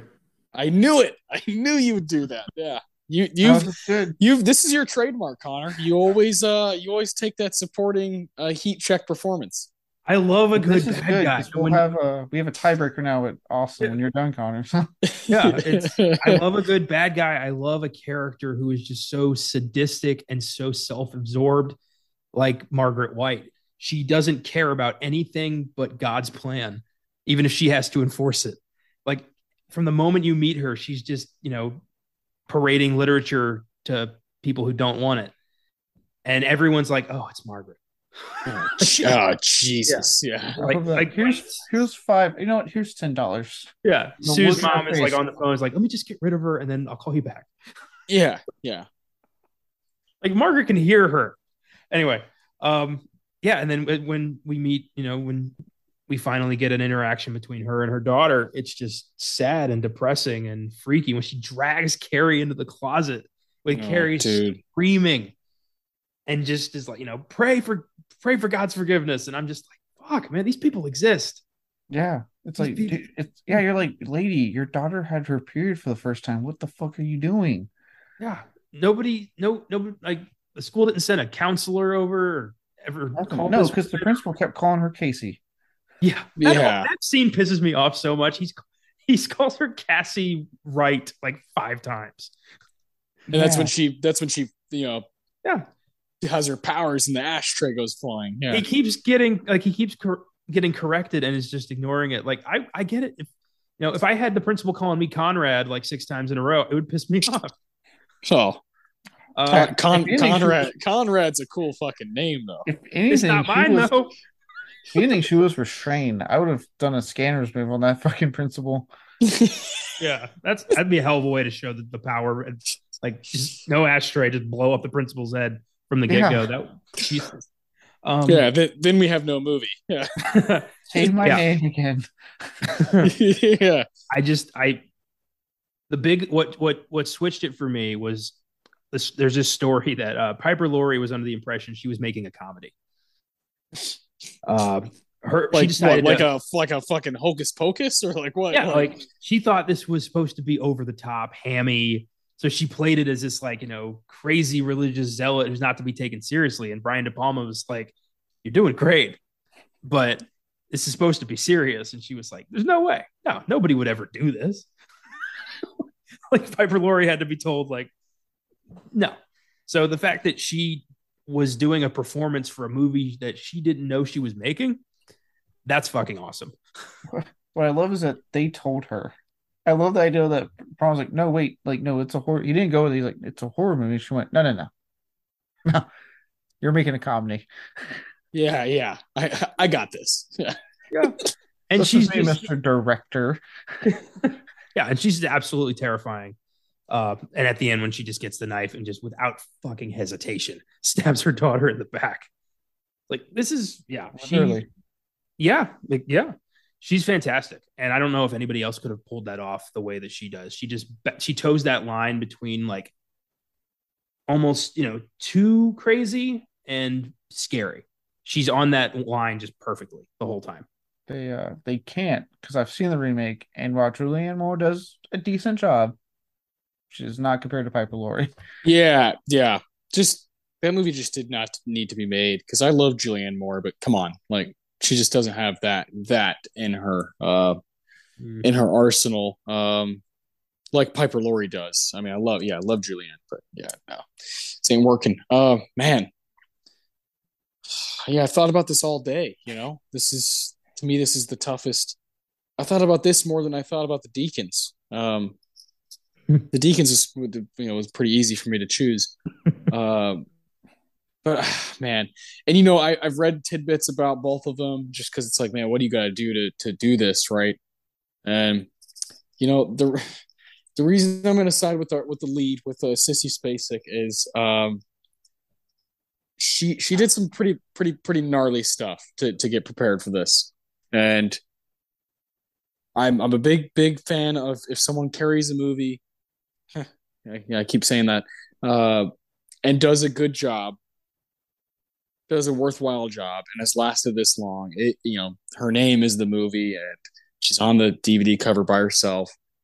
You know, when you think of Carrie, you think of Sissy Spacek and that kind of strawberry blonde, reddish hair. You know, it's just it's one of those iconic things that I can't can't really look past. And you know, I, I then I was like, yeah, but Piper Laurie's like. truly truly great in that movie, uh and then I then I read about Sissy I read about she was locking herself away before before filming this movie. She was locking herself into rooms by herself, and she was practicing um like positions that she, she let me let me rewind she was reading a, a Bible, an illustrated version of the Bible.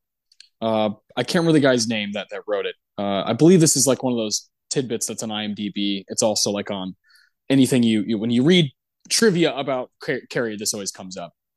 Uh, I can't remember the guy's name, but he has an illustrated version of the Bible with like pictures and stuff. And she was looking through that, and she found um, pictures of people being stoned for their sins. in this illustrated Bible. And she practiced those positions so that a lot of the scenes, whether it be in the shower where she's kind of like, you know, scrunched down and like looking like this, you know, like doing one of these things.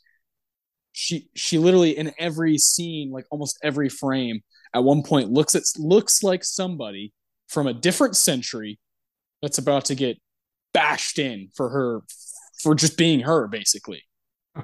Everybody else thinking that it's like a, a problem with her, her sins or whatever it is. And this is a young woman doing this, you know, dedicating herself to the craft, creating a, creating a path, quite frankly, for herself as a, as, as now a career performer, someone who's been around for fucking five decades. And it's because when you do stuff like this at that age in your twenties, people respect it.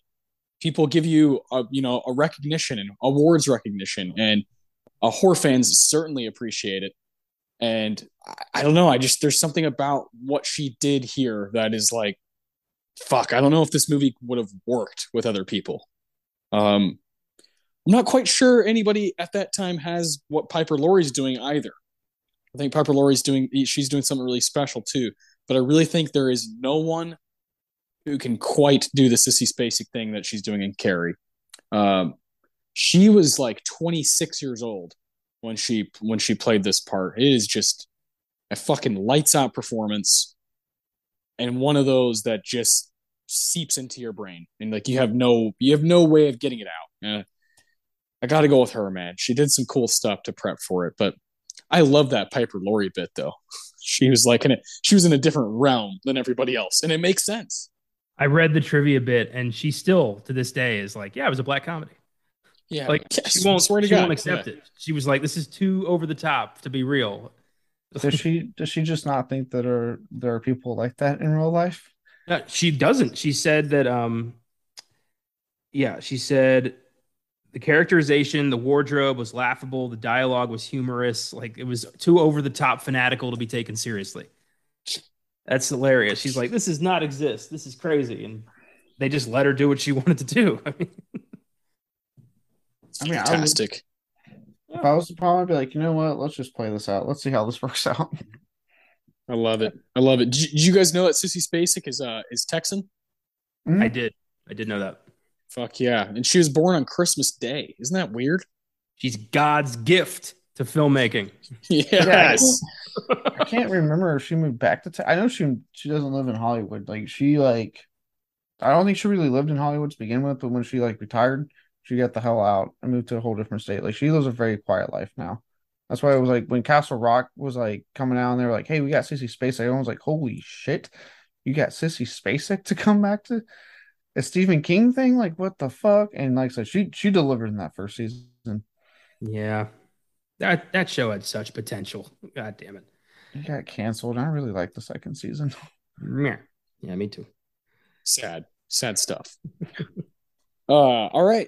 Let's let's talk about the prom scene. I mean, uh, come on. The, yeah, the Roger Deakins, the Roger Deakins Award. The thing for me is like, all right, which part? Like what like like for, for you, Caleb, what is the best part? Or is the whole fucking, you know, twenty well, minutes? Say, look, I cheated. The moment they go to prom. The death of all students, I put down.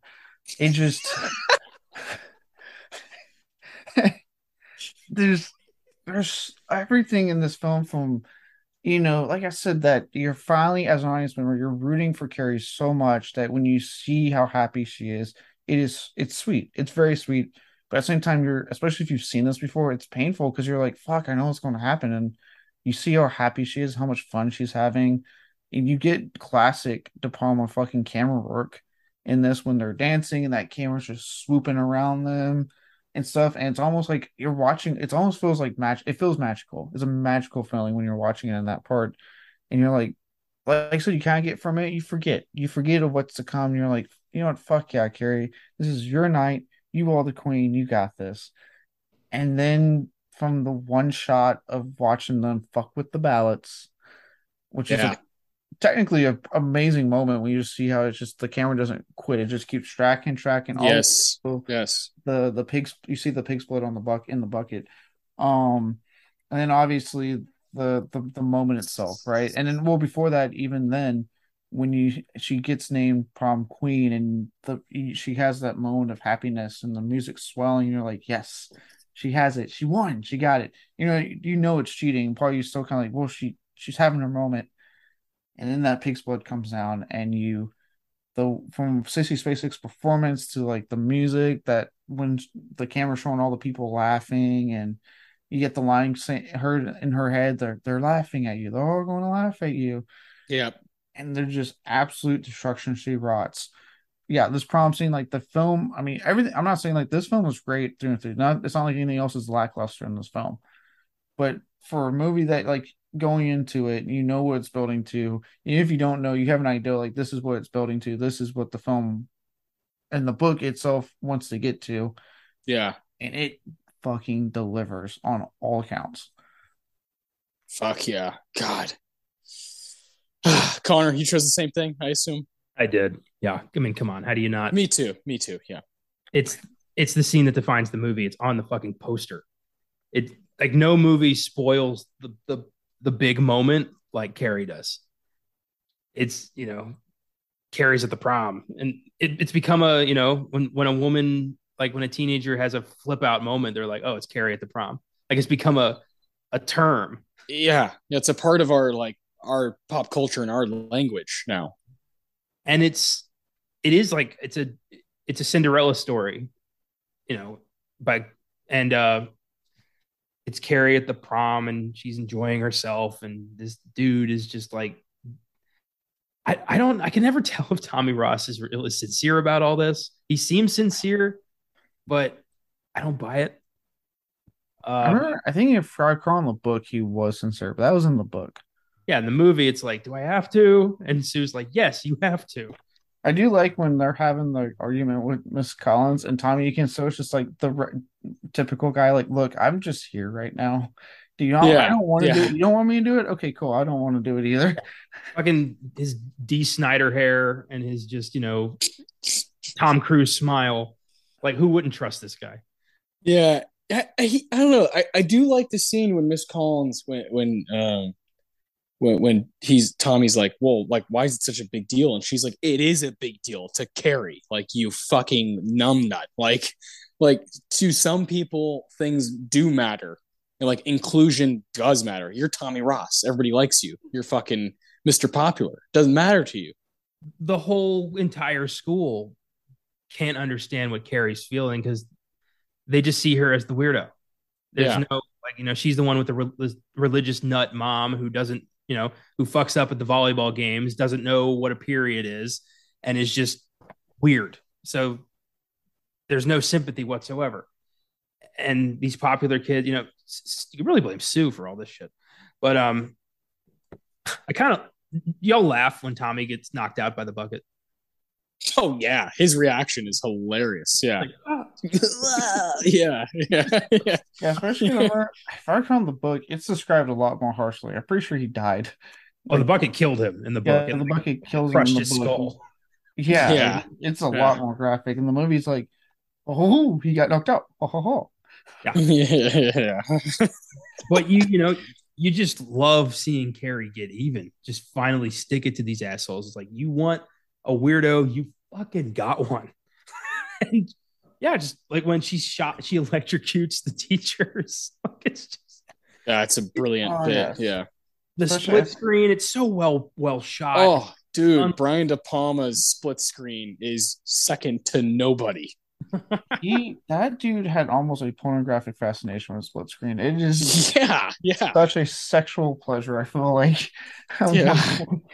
He he is getting his creative rocks off for about a, a straight hour and a half during this movie. There's so many amazing shots, so many like from, from close up to tracking shot to, to to to just nasty, like, you know, pig blood on this girl, focusing on her eyes. Like I, I, this is just like a feast. It's a fucking visual feast. The prom scene, and it's very hard to look away.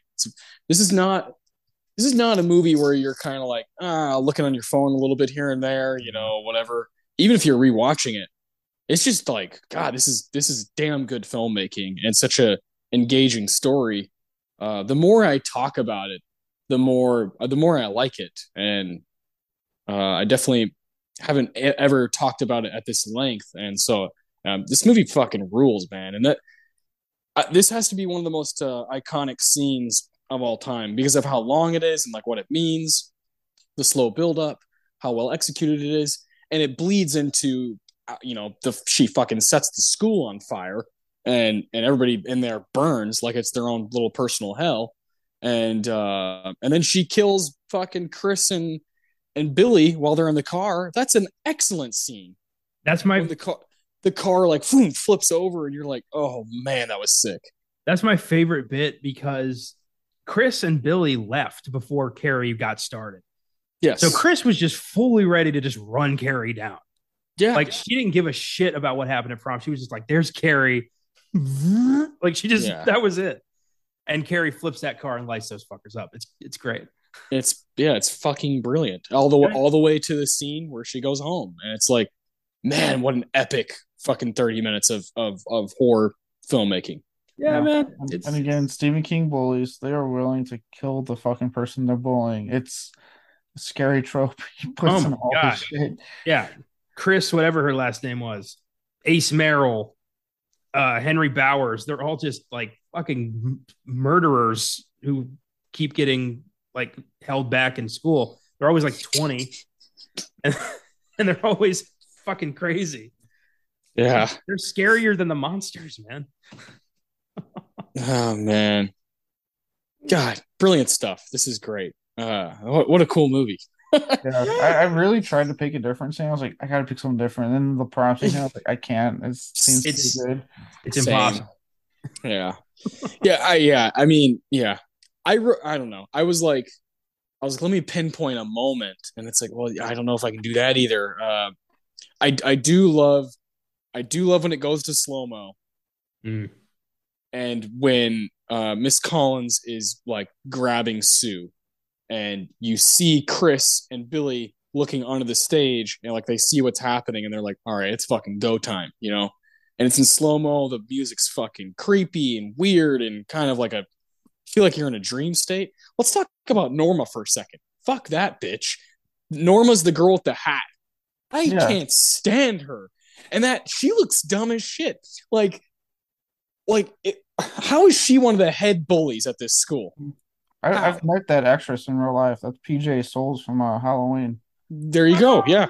Yeah. That says totally the whole fucking movie. Yeah. Yeah. I've, I've met her. Me and Josh met her at a at Crypticon. Super nice lady. Yeah, I, that's good because she's not nice in um in Carrie. You should have told her like, man, why are you such a bitch in that movie? She was in that, and then she's in Devil's Reject. She has the one that when Captain ah. Spaulding, Captain Spaulding goes off on her kid about like, why don't you think clowns are fucking funny? So she's a big fan of horror, I guess. Yeah, yeah, she gets a lot of work in horror. That's cool. Yeah, I think it's funny how many of the bullies like also look like outcasts, like by seventies standards. You know, like yeah. They don't look popular, but they're more popular than Carrie. And that's how they that's how they avoid getting singled out is they go after Carrie too. It mob mentality. Yeah. Yeah. It's fucking well, and hard. Also what I've learned now that, you know, obviously I'm ten years removed from my high school graduation. Um, sometimes popularity isn't even based on looks and stuff. A lot of times it's based off the parents' social standing in the town. Mm. Yeah, that's true. It, it, and it bleeds into the kids. You know what I mean? It, that happens a lot too. I was so blind to that shit in high school. I just didn't give a fuck. I didn't even notice like if there were cliques. I didn't care. Nobody bothered me. I didn't bother anybody. So yeah, we got lucky in our high school, but I'm just saying like I've noticed that with the popular kids. Like yes, obviously it does, but you know it's usually your chalks, your more quote unquote attractive, you know, kids. But um. It, I have noticed that sometimes it is some of the social standing that parents have. It just like bleeds into like the kids standing in school. Yeah. Yep. The plastics. Yeah. the, pla- yeah the plastics. It's great. Oh man. Yeah. God, what a great movie.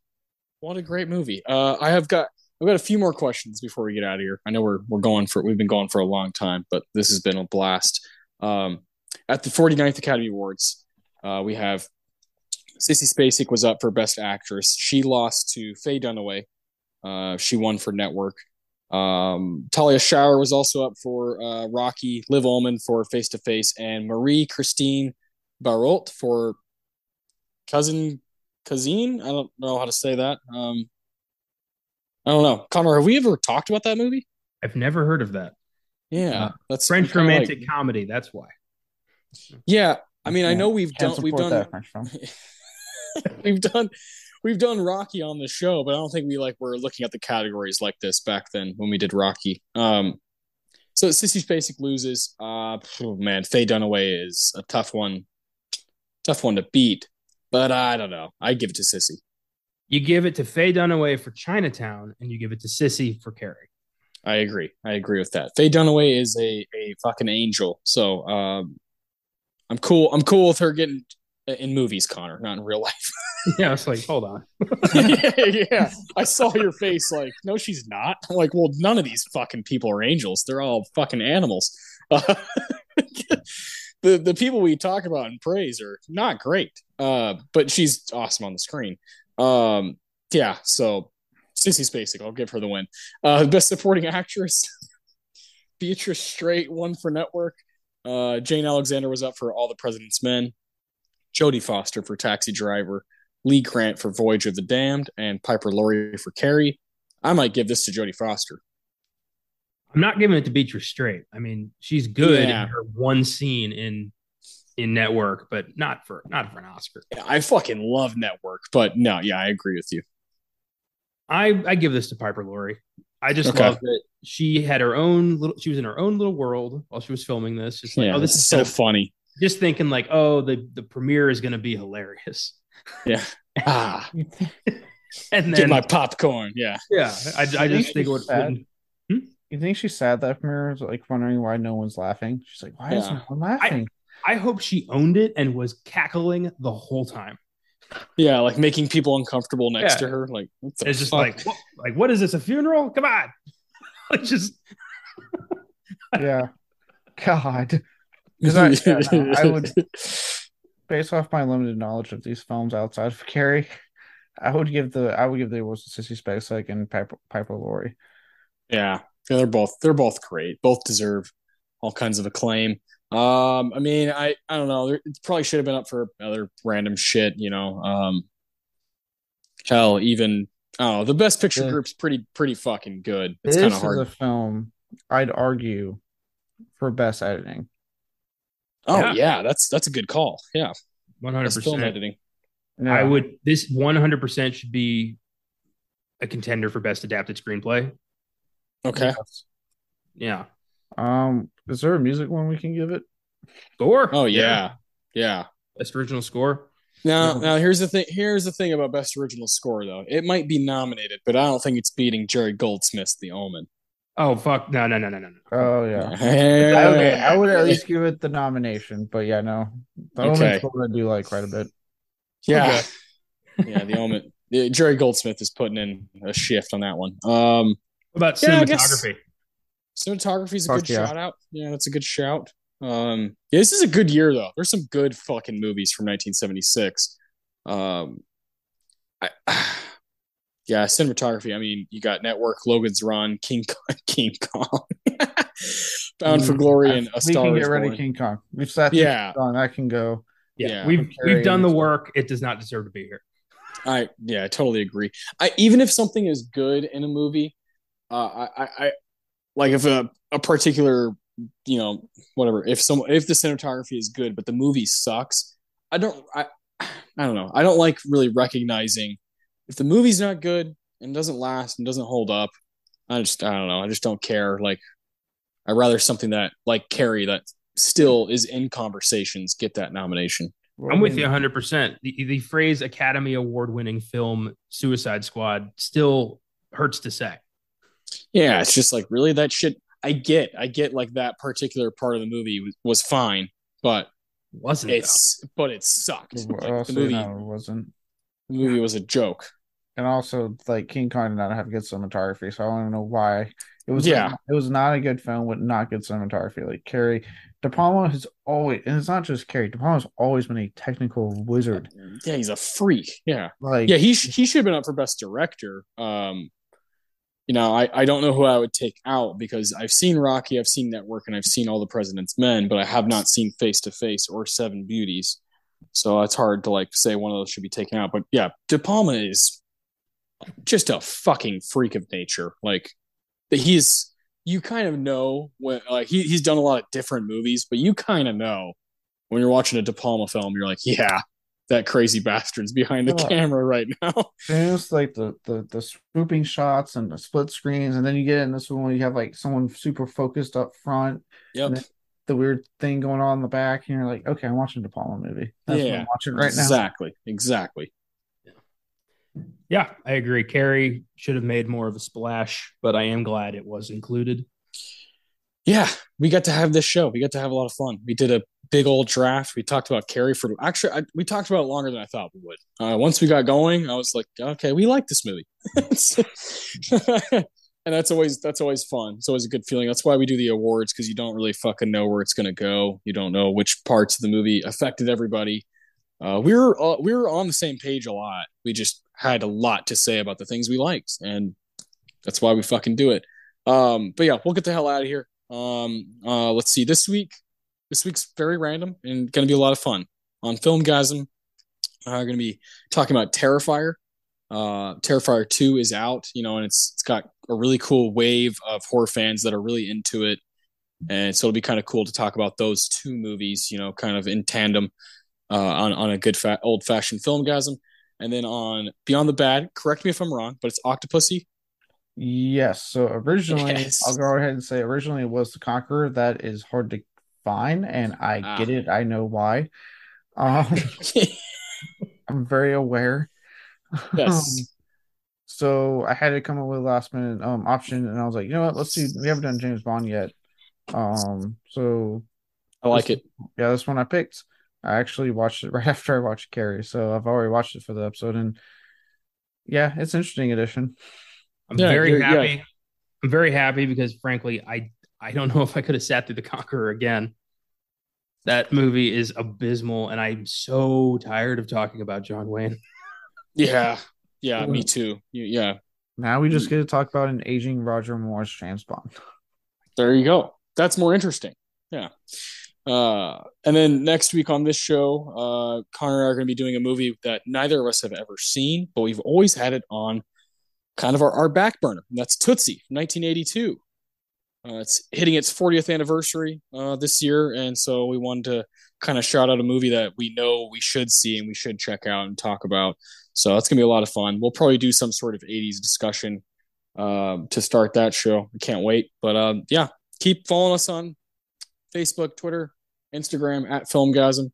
Check out the site for new reviews. Uh, Connor was in Germany for Germany slash England for like a fucking week, and he's back now. So I assume he will be shredding through a lot of movies uh, in the coming weeks uh, as we are in kind of spooky season, which is always fun. So uh, we'll see you guys on Wednesday, and keep watching movies.